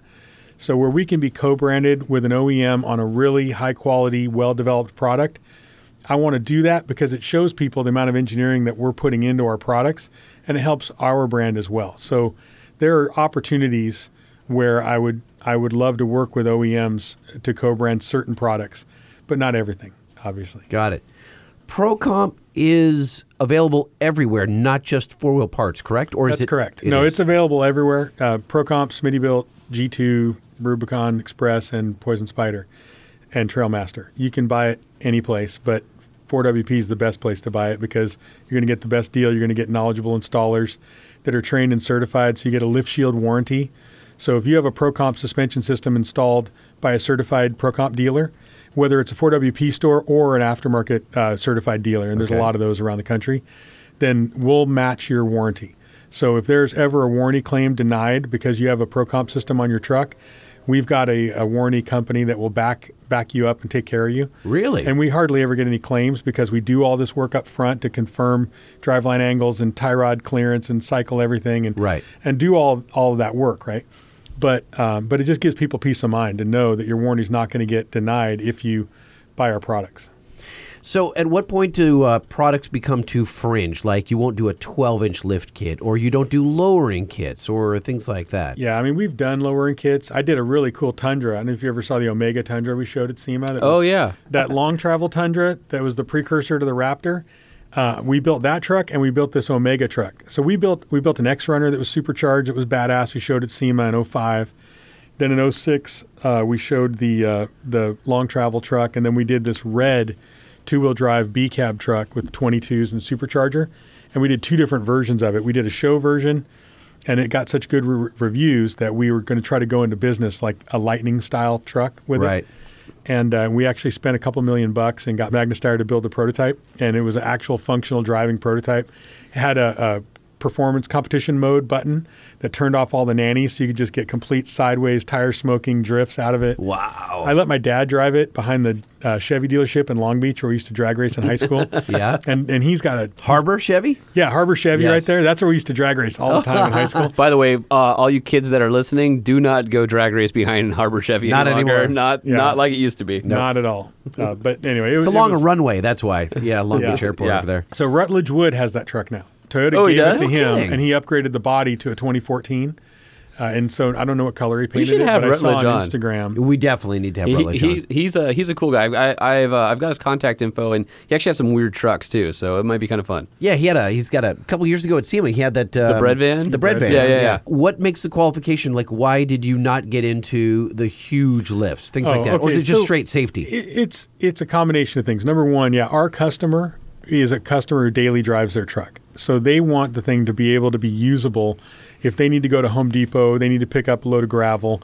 It's got to be a functional truck. but it's you got a could, tow. you could crush, you know, the the Cognitos and the bulletproofs and and you know and and all those guys in a day if you launched a 12 inch kit. We could. We have an eight inch kit that's coming out right now for Super Duty that fits 40 inch tires. And we've got our two and a half inch shocks that are position sensitive. I mean, we. We are moving up slightly because the market's moving up. People want 40 inch tires on a Super Duty, which they didn't want in the past. But in the real world, the volume of Just too low. yeah, it's it's a product volume question. There's Okay. not that many people that are going to the 10, 12, 14 inch Kelderman Air Ride, McGow's, you know, type stuff. And and 4WP will sell it and they'll install it if that's what you want. But that's a really niche market and even though they're really expensive, there's a lot of profit there, there's not a lot of volume. So we don't want to spend a lot of engineering resources on something that's going to sell 10 a month when we can do something that's going to sell 300 a month. G- Going back to you, you know exactly what sells and doesn't because of the retail arm. So you have all your in-house data. It's it's pretty you know pretty robust. There's Yeah. just some cachet the same way as working with OEs. You know, if I if I go to SEMA and I'm seeing 12 inch lift kits and it's coming from you know whether it's I guess it would be ProComp in this case. It would be. right. Um, I don't know. That would be pretty cool. I would consider If you're as a consumer. if you're in that into that, yeah. yeah, but I get it. They're not selling enough. I know you're not. I Well, am. I, I, I, like to do the stuff Ted likes to do. I like to go fast in the desert and you know have a functional truck. I I like to have something where I can go fast and then there's a washout.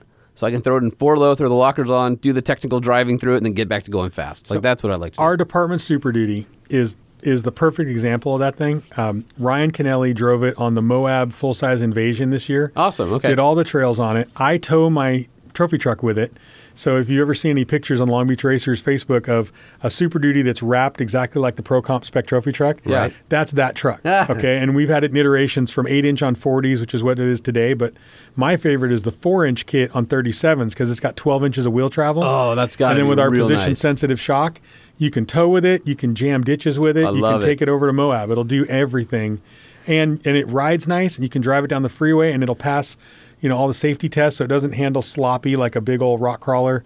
So, you know, that's that's what I like. you have hold on a second. You have a huge job, and it just occurs to me we didn't ask about Long Beach Racers. How do you find the time to do Long Beach Racers? And And what is it? What are you racing? So we're racing the Pro Comp Long Beach Racers Spec Trophy truck. Uh, it's a Toyota, obviously. Long Beach Racers started because I was on the Toyota pit crew for Ivan Stewart back in the day, me and Wow. several of my buddies. And then all of a sudden, Toyota quit racing off road in 2000. So we went down in 2001 to San Felipe, and it was not as much fun. You know, when you're not out there actually helping somebody, you're just drinking beer by a fire. It's cool, but it's not as cool. So we're like, we need to start our own team. So we formed Long Beach Racers And who's the we? uh, my dad, my brother, myself, and there was a guy named Matt Wheel who ended up. He's a Cal Poly buddy of mine. He worked for me at TRD. He developed all the TRD wheels. Best last name ever for somebody racing, right? Wheel. Yeah, especially Wheels, somebody yeah. who's a wheel engineer. Oh, even better. And now he works for Magnuson Superchargers. Okay, great awesome. guy, Yeah. greatest guy there is. But so the four of us started it, and then, you know, as we moved on, it basically became me, my dad, and my brothers. But we've got all these friends: Zach Zwillinger, who's at Nitto Tire, uh, Matt, Danny Reese. I mean, there's just all these guys that are desert racers, and and Mike Jarbo, a lot of Toyota guys. Um, who basically have all come along. So we've been racing Toyota Tacomas since 03. We had a Class 7S truck. We won the Baja 1000. We won the class championship. 7S is the modified mini truck. So it started life as a real Tacoma you can buy off the showroom floor. Frame and everything. Yeah, just like old NASCAR stock car. Door slammer, steel body, 12 inches of travel, stock control arms, uh, and, and stock engine block. But ours had Ivan Stewart's old trophy truck engine because I bought it from Jim Wimmer. That's my an old unfair boss. advantage. yeah, well, it had too much power. Actually, it was a problem. Oh, really? It had 375 horsepower in a class where everybody else has 180. Yeah. And all that does with 12 inches of wheel travel, you're all limited to 12 inches of wheel travel in the front. So having that much power just makes you break things because you run into it too fast. Yep. So w- when we won the thousand, the throttle position sensor failed, and I only had half throttle. And so it actually worked out great, and we won. so then I figured out, hey, you know what? Maybe it's not all about motor. Maybe durability is about. And Ivan Stewart told me this. You know, bef- when I first started racing, I said, Ivan, can you give me some pointers? And he goes, Yeah. You know what it feels like when you bottom out? I go, Yeah. And he goes, You know what it feels like when you come off the ground? I go, Yeah. He goes, Don't do that. Yeah. He goes, If you got 12 inches of wheel travel, use 11. Don't do you, that. know, every time you bottom out, chalk one up on the Yep. chalkboard. You only get a few of those, and then you're going to break. Rod Hall gave me similar advice. Rod Hall said two things that was what was funny. Rod Hall is the winningest man in, in the Baja 1000 history. Um, he's done all. I think this is the 50th year, right? And he's Yep. planning on doing the 50 uh, before he retires. But he said, uh, "Don't be on the bumps because you're overdriving the suspension, and smooth is fast." Right? That's that's the the old racer mantra. So yeah, we call it being a uh, a cargo pilot, not a fighter pilot. That's what we tell everybody. Be a that. cargo pilot. Deliver this car Yes. running. And and we started in 7S, and those average speeds are 25, 30 mile an hour. So it's a 40 hour race for the Baja 1000. So I'm driving 10 hours. My brother's driving 10 hours. Grueling. Yeah, and then I sold that thing and I I bought a chassis from the Brenthel brothers to start building a trophy truck. So I bought kind of the floor of a chassis, kind of a do-it-yourself trophy truck kit because I I'm on a budget, you know, I'm just an engineer. And and I wanted the Toyota engine and nobody built one around a Toyota engine. So What was it like Chevy small blocks and things like yeah, that? everybody runs an LS motor or a Coyote motor. Okay. And I built my truck around a Tundra motor, but then they ended up outlawing it. In the seven years it Oh, took me to build the truck, Oh, I well- got the thing all built around this gigantic Tundra motor that's the size of a big block Chevy, and then it got outlawed. I built two. I built one Why? for us and Why? one for the Herbsts. And the Herbst ran it in Vegas to Reno. And because we're in a class called Spec Engine Trophy Truck, and because Toyota doesn't offer that engine as a crate engine with an ECU, Oh. uh, they don't make it work with a. It ha- everybody has to run a Turbo 400 transmission, Got it. which requires an aftermarket ECU. And so, I built a bell housing adapter. I got AEM to make me an ECU. I had Yeah. Mitch Peterson tune the thing. It was awesome, and it and basically it got outlawed. So I took I built two. Uh, one of them I gave back to my buddies at Toyota Motorsports. who actually sold it back, and it's in. I if you ever saw the drag, co- uh, the Camry drag yeah, car. yeah, yeah, absolutely. So they they wanted to make that thing a runner, and so they actually Okay. got those parts off my trophy truck, put it on that thing. So are you still getting a lot of seat time these days? Yeah, well, after the 7S stuff, Toyota pulled me out of retirement to go build a stock Mini. We ran a Tacoma with Andy Bell and Skullcandy. Then we built a we ra- raced a Tundra with Ryan Millen. We won the Baja 1000 in 2014. Drove the thing on the highway all the way back from La Paz to Toyota headquarters, and uh, then I left and went to work for Trans and finished my trophy truck. They came on board as a sponsor, which has been the best thing ever. So now it's the Pro Comp Spec Trophy truck Oh yeah. and uh, and they're helping out. So we do about three to four races a year, just because with my work schedule, that's all I can do. But we raced the Mint 400, the Baja 500, and the Baja 1000. Which are all the best races, by the yeah, way. Yeah. right? All I really want Yeah. to do is race in Mexico because I love Yeah. tacos. Yeah. Oh my God, the tacos down there. It's and it's funny. They they will they will chastise you if you say con queso, which is with cheese, right? Because no. You know, self-respecting Mexican will have cheese on their taco when you're in Ensenada or Baja. They Oh, don't- really? Yeah. So it's a it's a gringo thing when you go down there, and they're like they just laugh at you if you're like, yeah, and you know they'll, they'll have like some cotilla cheese or something like that, which I really like. And uh, but I, I remember the first time there's an old lady at Estero Beach who made handmade all the tortillas every single day, and she had to be in her 80s. Best tortillas you've ever had, and we're all down there for the Baja 1000. I used to race with the Halls and, and with Josh, and uh, and we'd go to the taco joint. And I remember I was sheepishly would be like, "Con queso, please," you know, and and they she would shake her head and laugh, and she would sprinkle it on. No, they'd give it to you. No, white boy. But it was oh my god, the tacos down there are so good. best case of tacos are that place out in Valle Trinidad, the El Ranchito taco shop, Yeah. where they basically make a little quesadilla and then they open it up and dump meat in Yes. it, and it's off the hook. Yeah. It's the best. Ted, you were living the dream. I'm I'm I, blessed. I know man. you're I'm not as truly wealthy as maybe you'd like to be, you know, because you're well, because he has an airplane. right. Oh, he does have an airplane, and yeah. he races. Those are like the two strikes I'm gonna you. say- I'm wait, gonna wait, hold on. say- Ted, do you have a boat? No, I do not Okay, have so a that's boat. the trifecta: airplane, boat, racing. Those are the three that will bankrupt you. So Ted's only on the ragged edge. I've only got two out of three, so I'm all right. You're living the dream, But yeah, I'm really thankful. It's been just an amazing ride, and I'm just you know every day I'm and you still to got it. Yeah, go there's still amazing things to do at Procomp. Yeah, Yeah. well, you know, innovation is my favorite thing, right? So we're developing. I mean, if you look at our new M1A2 line of Smittybilt bumpers, they've got big radiuses. We've got a high and tight design, kind of that desert racing ethos. So it exposes the front tires, so you have better approach angles. We- It's the first bumper that's modular, so you, it comes with. I forget an that you're in charge of all of these, Yeah, all that the stuff. brands. Yeah. I was just thinking Procomp, but I forget that you're over the entire umbrella. Yeah, so that all- we're oh innovating all over the place. We we just launched our G2 air disconnectable sway bar, which we have a patent on. So if you've got a Jeep JK, you can now, uh, in addition to being able to do your lockers by air, you can do your front sway bar by air. So you don't have to get out of the car Oh at all gosh, to disconnect, and it's got a, a dual rate, so that it still maintains a light rate even when it's disconnected, so that you can get full articulation, but you still have some sway control every day we're trying to innovate and and in two ways, right? Iterative itera- innovation, making the next generation better than the current generation, and then clean sheet. So we've got some cool stuff we're working on, especially in the shock space. Uh, that'll be coming in the next couple of years. How that, often know- do you walk out of um, a meeting? You know, you, you're, you got a whiteboard, I assume, in one of the office, and you walk out and you and you pause and you say, "I just, I think like that was it. Like we just, Yeah, yeah, we, we just knocked it. it. out of the Nailed park." it. Where you're you're giddy like a little schoolgirl. You can't wait to like start building. How often does that happen? Yeah, it's it's amazing. It's happening more and more, you know, and and I love it. I mean, I, I just love when I walk out and I go, you know what, this thing's really going to work. I think we can make this thing, you know, we can do something new that nobody's done, or we can do something better than you know our competitors, and we can win. And you know, as a racer, I always want to win, right? Yeah, absolutely. Anything we can do to to win, to provide more value for our customers, make something that's going to delight them, beat you know beat our competitors to market with a tested, high quality product. I mean, that's a win to me. Yeah. So, so Ted Moncure uh, of Transamerica Auto Parts and uh, living the dream, innovating, great storytelling, great history. If people want to follow you on social, uh, where can they find you at? Yeah, so I'd say first of all, look up Long Beach Racers on Instagram or Facebook, and then I'm Baja Ted on Instagram as well.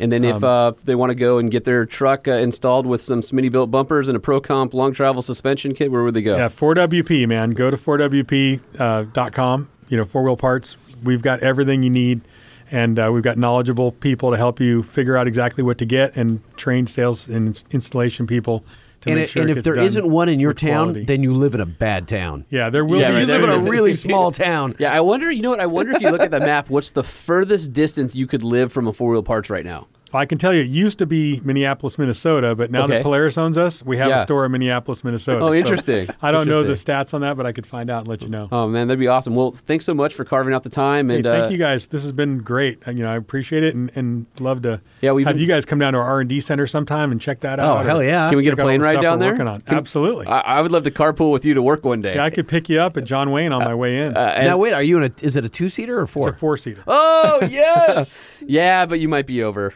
You know. I'm you- over. You're not allowed to bring Mr. any Chili cargo. Dog? What you, shut up. I think the three of us, you know, we're all We're about hitting the, the same the size, weight so limit? I think Yeah. the three No of us backpacks. at our maximum weight capacity. I'll sit in the center, in the back, in the center, so I don't throw it left or right. There you you know, go. throw us into a tailspin. Hey, right. hey, I Ted, do you have a take a lot of left rudder today? no, we, we would love to, man. And, and again, Oh, hey, so real much. quick, I need Yeah. to give a shout out if, you- if Yeah, it's okay with you. absolutely. Chuck Chrisman on the Long Beach Racers team. He's an avid listener of this podcast. Wait, hold Oh, on. no way. We need that. We need somebody to clap, right? Oh no, No, that's the wrong, wrong one. one. Hold on, how about? No, no, no, that's, not, it. either. That's not it either. Oh, we, we, you're looking for this one? Yay! Okay, there we go. All right. Yeah, Chuck's got a uh, Fall Guy Chevy pickup Yes. truck. Yeah, Lee Oh my Major God, we need to we need to get into the Fall Guy because there are stories about that truck and that series. Uh, very cool. And then my son Jack. Jack is an absolute gearhead, and he uh, heard I was coming on. He wanted to come into the studio, but I wasn't coming all the way home before Yeah. I came in, so he couldn't. So- Well, you know, next time we have you in, we'll have Jack come with you, and I think you owe Jack a mounted parameters, Oh yeah. All right, hold on a second. I got a special uh, for him. Here we go. You probably don't know the history behind that uh, No, that I don't. soundbite, do? A- a- No. Ask Jack if he listens. He'll know. He can. All He can fill you in on that. I will. explain. All right, you're the best. Thanks for All right, coming. and next Really time I'll appreciate tell you the story of my son's fake Raptor too, which is a fun story as well. Oh, my now we have to have him Ah, back. Don't tease us. All right, we'll do it. Thank, Thank you guys you. very All right. much. Thanks, Ted. Oh, Hey, John, it's Lightning and Holman from the Truck Show podcast. What's happening? great. How are you? We're fantastic. So, Holman, my counterpart here on the show, does not know why we're calling you. No idea. He has no idea. He thinks this might be a prank on him, but it's not. No clue. So, you and I, uh, John, were talking earlier this week and we are discussing truck stuff uh, unrelated to the podcast. And you happened to mention that you owned a Nissan Titan. And sir. and you are All a huge Nissan Titan fan, and it had a lot of miles on it, and you're like, dude, this thing's never gonna die. I wanted to get, you know, our show is proudly sponsored by Nissan, and to hear you talk so um, reverentially about your truck, I wanted to hear more about it. So, can you tell us what year your Titan is, and how many miles, and what kind of maintenance it's required over the last Well, couple I'll years? you, it, it's a little bit unbelievable. My Titan is a 2005 Nissan Titan LE. I bought it brand new in Muskegon, Michigan. That's the first year. yeah. Well, no, I think I think that it was a I think that there was a four. Oh four. Maybe there's a 04 and a Um, half. I think 04 is when they were launched. Yeah. some- Okay. But they were they were the, exactly the same Yep. truck. Yes. And um, it had 11 miles on it when I bought the vehicle. Wow. It now has 420,000 miles on it. What? right? Yeah, 420,000 miles. And I'll tell you the extent of what has been done to the motor. It had spark plugs at 100,000. It had spark plugs at 220, uh, or 210, and, and then 320, I think. I've never replaced a coil pack. I've never replaced any gaskets. It has the original water pump, the original Wow. alternator, um, the original thermostat. I thought the thermostat was going out years ago because it was getting hot. And then you just It hit it with a hammer. Oh, Kept it going. you know, you know what? I've heard, I've heard that that works, but actually, what I what I found out was that it was just um, all the little fins in the radiator were folded over from so much road debris. You know, just just yeah, Four hundred thousand miles. yeah. yeah. I straight I straightened them out, and I was good to go. Okay. Yeah, more I mean, importantly, I know I know we're talking about the mileage, and I know we're talking about Huh? the the engine and, and the durability of the truck. I kind of want to know how many accidents has it been in 400,000 miles? One very minor one, very Wow. very minor. Yeah, Man, you are Yeah. living right, my friend. yeah. I was lucky. I had you know. Um, a friend was pumping gas at the uh, pumping gas at the gas station, and someone hollered out my truck at him, and next thing I know, I'm looking over at him, and there's a car stopping in front of me, and I yeah, kind of bumped into the back of a Ford Taurus a little bit, but Oops. other than that, nothing. Yeah, I mean, it's um, you know. Other than that, I think I've had five sets of tires on it or something. You know, I went to discount tire. What's your favorite tire brand for your truck? Have you been a repeat Oh. customer? Do you just do I the have. cheapest or what? No, heck, no, I love the Michelin's. I lo- That's I a great really- tire. I, I Yeah, can't complain I- with that. That's a good. That's a great tire. Yeah, yeah, the Michelin LTX is a great tire. Oh, yeah. thing. But uh, yeah, no, it's it's um, been an unbelievable truck at 400 and four, I think it's like at 417 or something now. What's your favorite part of that Nissan Titan? Um, well, the exhaust for one thing. It Yeah. has Stillen header. I have Stillen headers on it. Okay. Um, has a great a great note. I mean, it has a great sound to it. It's it's fast. I mean, for for a vehicle that from that year, um, it, it's it's blistering fast for you know for that year for a gas engine truck. I love the fact that the engine's all aluminum. You know, the heads, the block, Yep. everything. Way more than I ever expected it to be. I mean, you know, it was it was my first new truck that I ever bought. I had a Silverado before that, and I, you know, kind of went out on a limb. And I live in Michigan. It's big three country up there. Um, Oh yeah, You know you're I the mean? odd man Oh, out on the freeway he's for definitely sure. bucking the trend. absolutely. And So- you go to Florida, you see tons of Titans. Not so in Michigan. What about uh, you know, obviously uh, Michigan uses a ton of road salt, and how's the body holding up and the frame? It's And very good, very good. Yeah, there's there's really, I mean, very very little rust to speak of on it.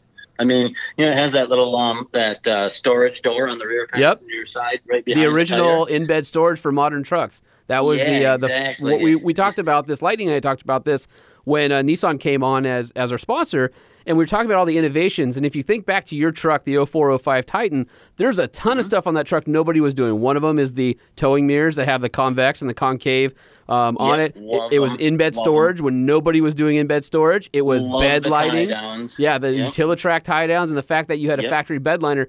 Those are all standard things for the most part in the truck world Yes. today.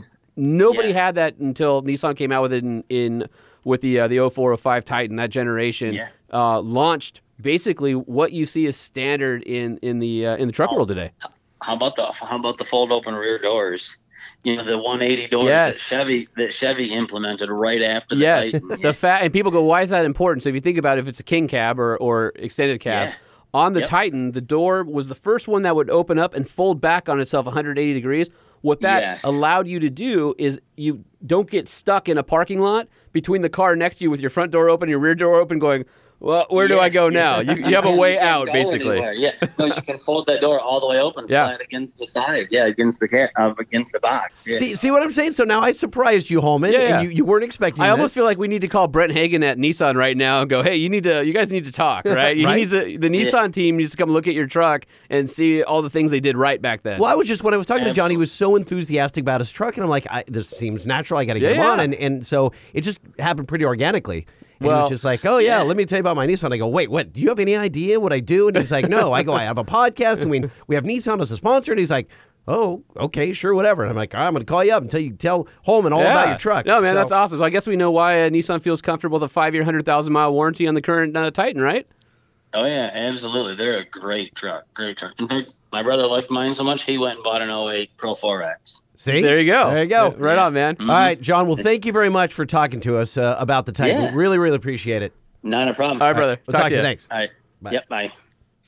Well, how about that? A Nissan Titan with uh, over four You hundred thousand thought miles. for sure I I'm was like, coming oh, at you God, with something. I what was, is it now? It was going to be like some bad Las Vegas story where oh, we were God, drunk yeah, or something. No, Nah, man. horrible. No, this is great. Now it's no joke. Like I, I literally was talking about some business, and I, we're like, oh yeah, I've got a Nissan. I, I'm not gonna. He bought a new truck. Okay. but he was telling me he bought a new truck to experiment with another brand. Yeah. and which he's a little disappointed with. And he goes, I should have just stuck with my with my Nissan. I go, what are you driving? He goes, oh, I got an 05 Titan. Blah blah. I go.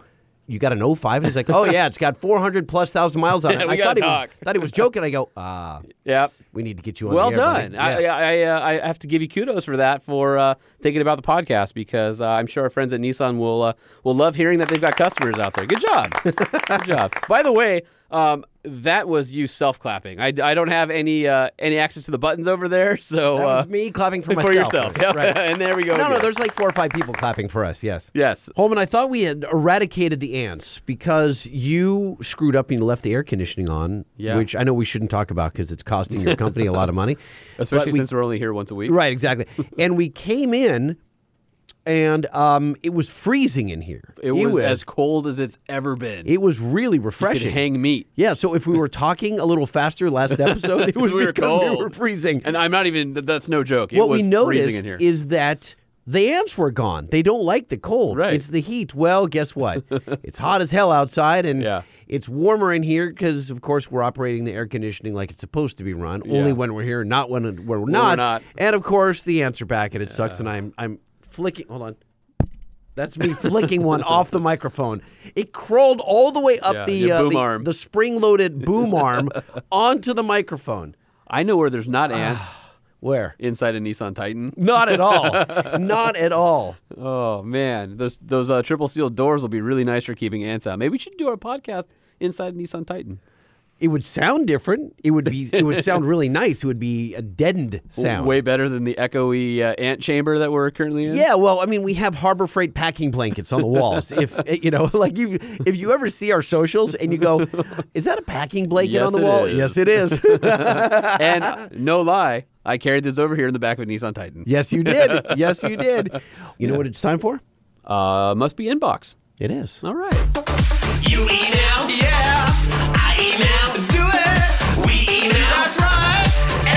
Email. Type it up. You email, proofread. I email, send it. We email, click it.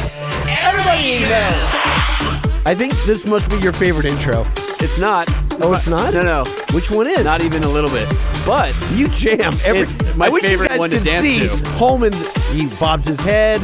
Sometimes he actually kicks the chair out and then stands up and sometimes, grooves. sometimes my uh, from my my chin banging, my uh, beard hits the mic. Yes, it does. All right, I'm going to start this off with uh, BJ Bain uh, emailing us. Lightning and Holman, after listening to the new podcast today, I realized that I did a couple of truck show no nos in my email on Friday. First off, I've left my review on the iTunes store and. Five stars! Five stars! Yes. All right, thank you. It's funny because he wrote it. It's it's dot dot dot dot five stars and then ah. three exclamations. I love it. yeah, it. exactly. That's awesome. Love it. Secondly, three trucks I currently own are a 2003 GMC Sierra 1500 4x4, my winter driver, a 1969 Ford F100 two wheel drive, and my summer daily driver, and a 1970 F250 4x4, which is a project that needs to be started. I have a body donor for it and everything. And yes, I've included pictures of all three trucks below, including a picture of the truck that started it all for me, my dad's 1970 F100, with little me standing next to it. That's cool. And what was I thinking giving you a shirt size and no location? Done. He has a, his address below. And of course, we don't have things like summer and winter vehicles in No. Southern California. It's always the same weather. I- I- you know what I mean? and so he's a- in he's in Pennsylvania. Yeah, yeah. You might have a work car and then your personal car. Maybe if you're lucky and have a job that, but nobody has a winter car. Well, I mean, Maybe a Sunday driver, but not seasonally. Maybe. well, you know. have to because the roads are salted and all that kind of crap. But yeah, very very cool collection of trucks. Uh, So I've got one here from Ryan, and I don't know if you uh, remember, he had emailed us in the past, and he was the one who talked about having a work truck that was a base model Nissan Frontier. Oh, yeah. Yeah, I do. Right, and he said, uh, you know, he knows how long it takes to, to polish the knob on the shifter, how fast the uh, the windows he roll spent up. so much time in that truck, Yeah. right? So if you remember, he told us that he would let us know when he hit 60 miles an hour. Okay. So literally got an email from him the other day. Dot dot dot 60. Thank you. That's pretty fun. All right, this one is from Erling Loge. I don't have any idea of how you pronounce his last name. He's from he's from Sweden or Finland or Norway or somewhere. Somewhere. I- I- he's going to correct us again, I'm sure. Uh, I'm going to read this verbatim, and I. God bless you, Erling. Thank you very much for writing and listening. He is our bus driver. He is Yes. overseas and he drives a bus and he listens to the podcast while he's at work. Which is 'cause He's a bus driver. We love that. Here's his email. Didn't the first mail review count any longer? And need one also in a comeback letter as I forgot to send you address and answered on that you wanted to call? Question mark. and then it goes on and says, You are all still five star and Gale Banks was gold. Five star. Five stars. All right. So I don't know what you're talking about, Erling. We love you and it's and God bless you and keep I think he's saying he forgot to send us the address to send him a uh, a shirt. Well then he didn't send me his address. There's no address on this. so did he forget so again? I don't know. Yeah, he forgot again. But he did send you a cool picture of his I articulated love his bus. bus. That is a rad bus. Yeah, it is awesome a very bus. modern propane fueled bus. It is a very nice bus. All right, awesome. Uh, I've got one here. Love your show from John. John says, "Hello, Holman and Lightning." Ooh, he put my name first. That's so exciting. Yeah, Dick. Uh, this is John.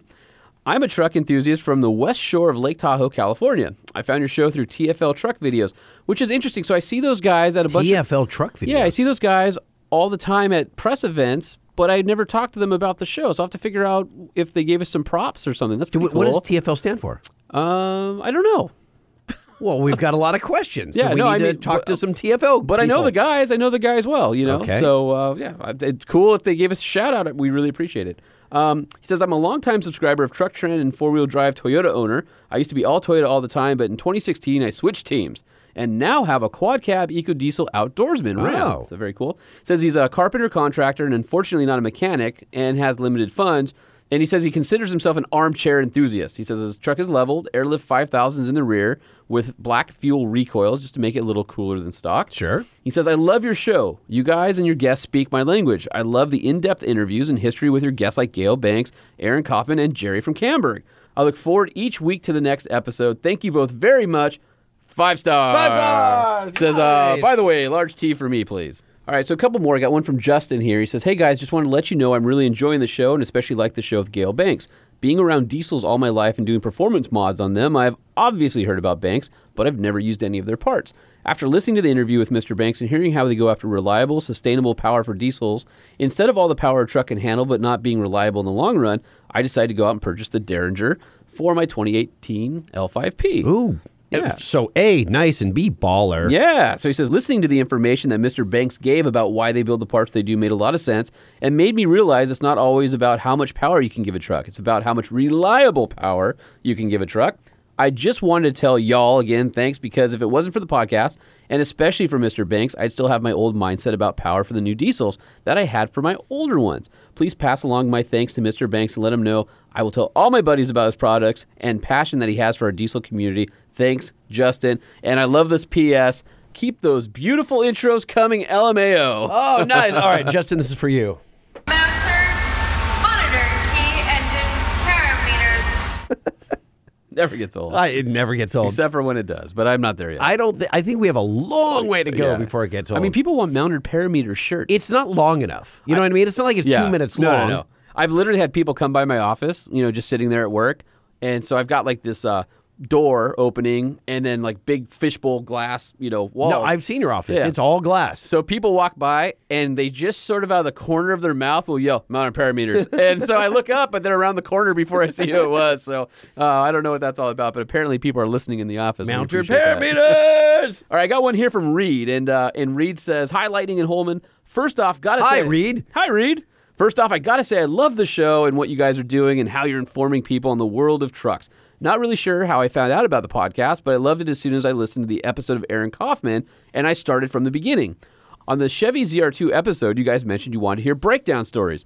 My story isn't much of a breakdown, but it's how I totaled my first truck. Ooh. So eh, this could be good, right? Yep. Or or bad, I guess if you're uh, if you read. Yep. My first truck when I was a senior in high school was a 2001 four-liter two-wheel drive Ford Ranger with a FabTech lift kit, 16-inch wheels and 33s. A perfect first truck.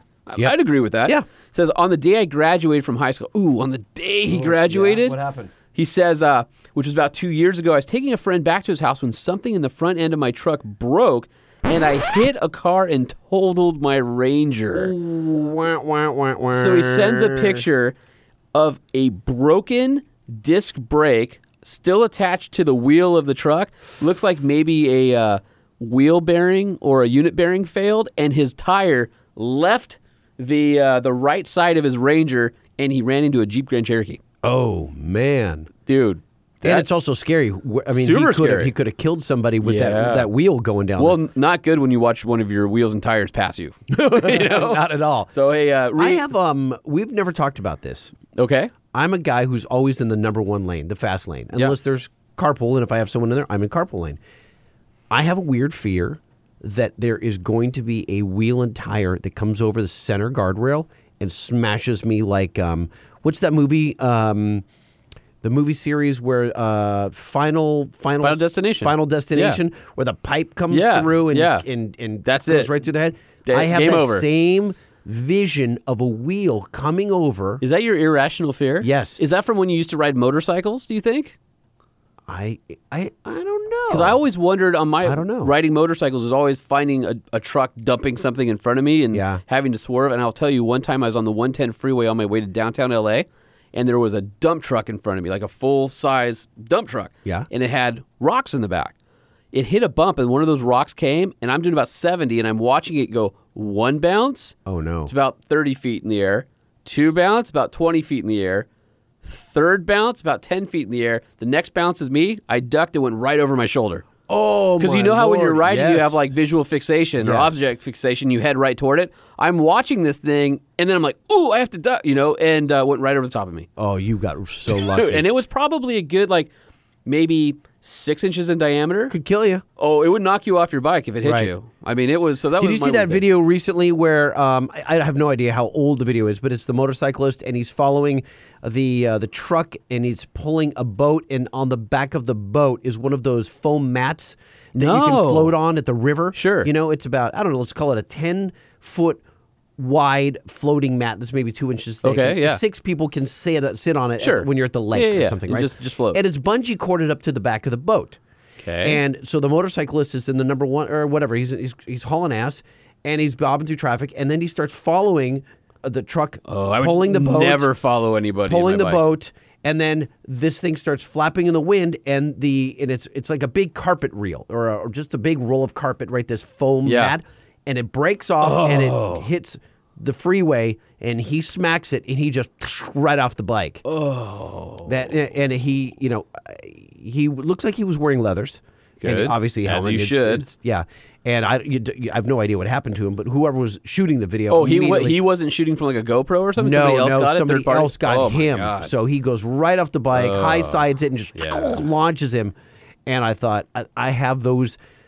yeah, I had those vision. fears when I was riding my, GS, my GSXR back in the day, but I don't know. I have this fear of this wheel coming over. Really? I don't know why. So, so I, I can uh, totally understand Reed. Um, what I didn't understand is I had a four wheel drive Ranger, same same era as that, and I had a I blew a CV axle, and so I took the CV axle out of the truck and drove like four miles home.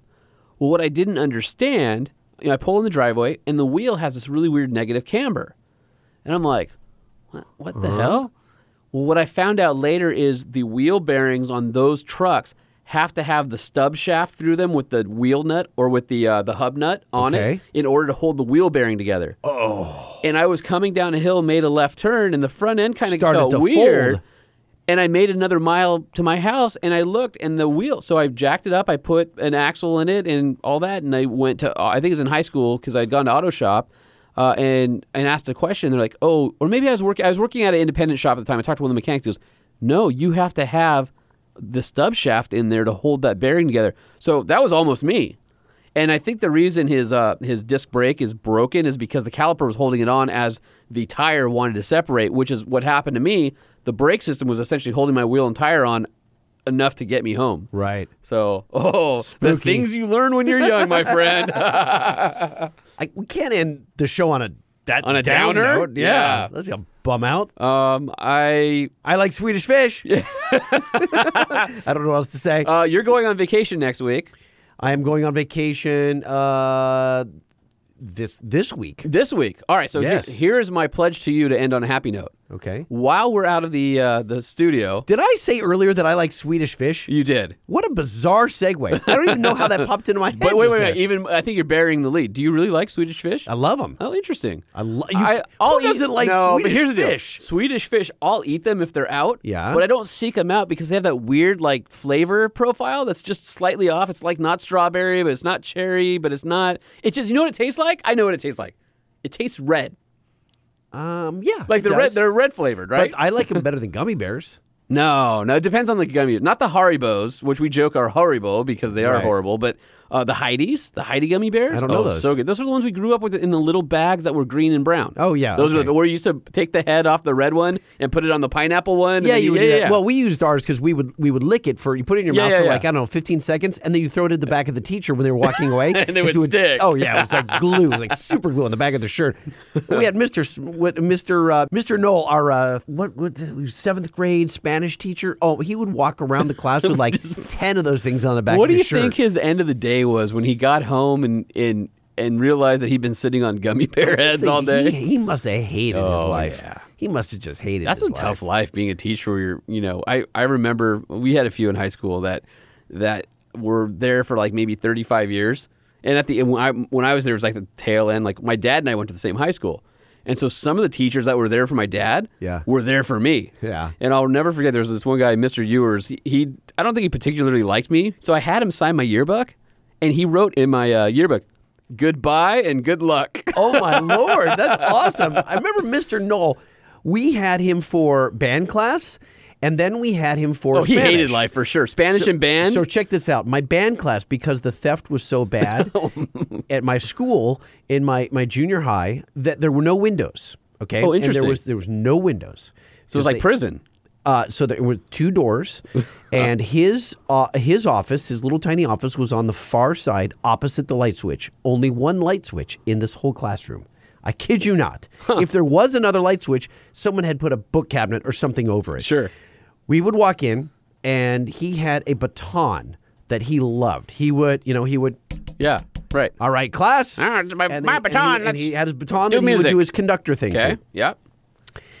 And as soon as he would go to his little his little cubby hole, uh, uh, uh, uh, his office, Tony Honor, I can't remember. It's Tony Honor. He was the class troublemaker.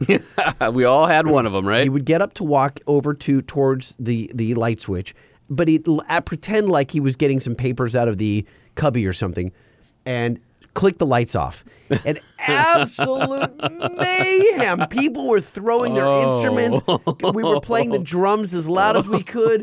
The tuba was saying oh "F you, Mr. Knoll" through the tuba itself. It was crazy. Everybody would scream, "Mr. Knoll, Mr. Knoll!" But not like help us, but like just mocking him and they're in different voices. So and he would he would trounce through and and and people were throwing their actual music stands through the air. Oh it was clobbering what, people. What city were It was. Did you go to school in Long Beach? City of Orange. Oh, in Orange. City There's of not that Orange. many high schools in Orange. I'm sure you can figure it out. I know. And, dude, I'm telling you, it was like a punk concert in there. It Oh, was mosh pit, go!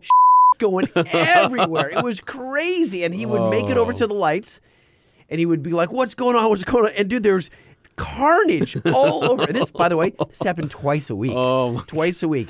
and then he would go back to his podium and he would look for his baton. You're horrible people. He would look for his You baton. horrible people. And every single time someone would take his baton and hide it. They would put it under a desk. They'd put it behind a poster on the oh wall. And he would take him oh. And he would have to no, the joke's on you. He had 50 of those in his desk drawer. He must have because he always got a new one. He was obsessed with that. Oh, my and it was God. just crazy. We would just brutalize You guys were the guy. biggest a-holes. I remember, uh, you know, I don't know how we got on the high school stories, but this reminds me. So you know how you, at your high school, you would have that like resident substitute teacher, right? Sure. So it's the one guy, you know, ours was Mr. Brown. Everybody loved Mr. Brown. You couldn't wait for Mr. Brown to be your sub because he knew it was going to be a chill day and he was cool and usually watched a movie or something like that. Sure. And I remember nobody ever messed with Mr. Brown because he was cool. Like you want to keep the people around that you like.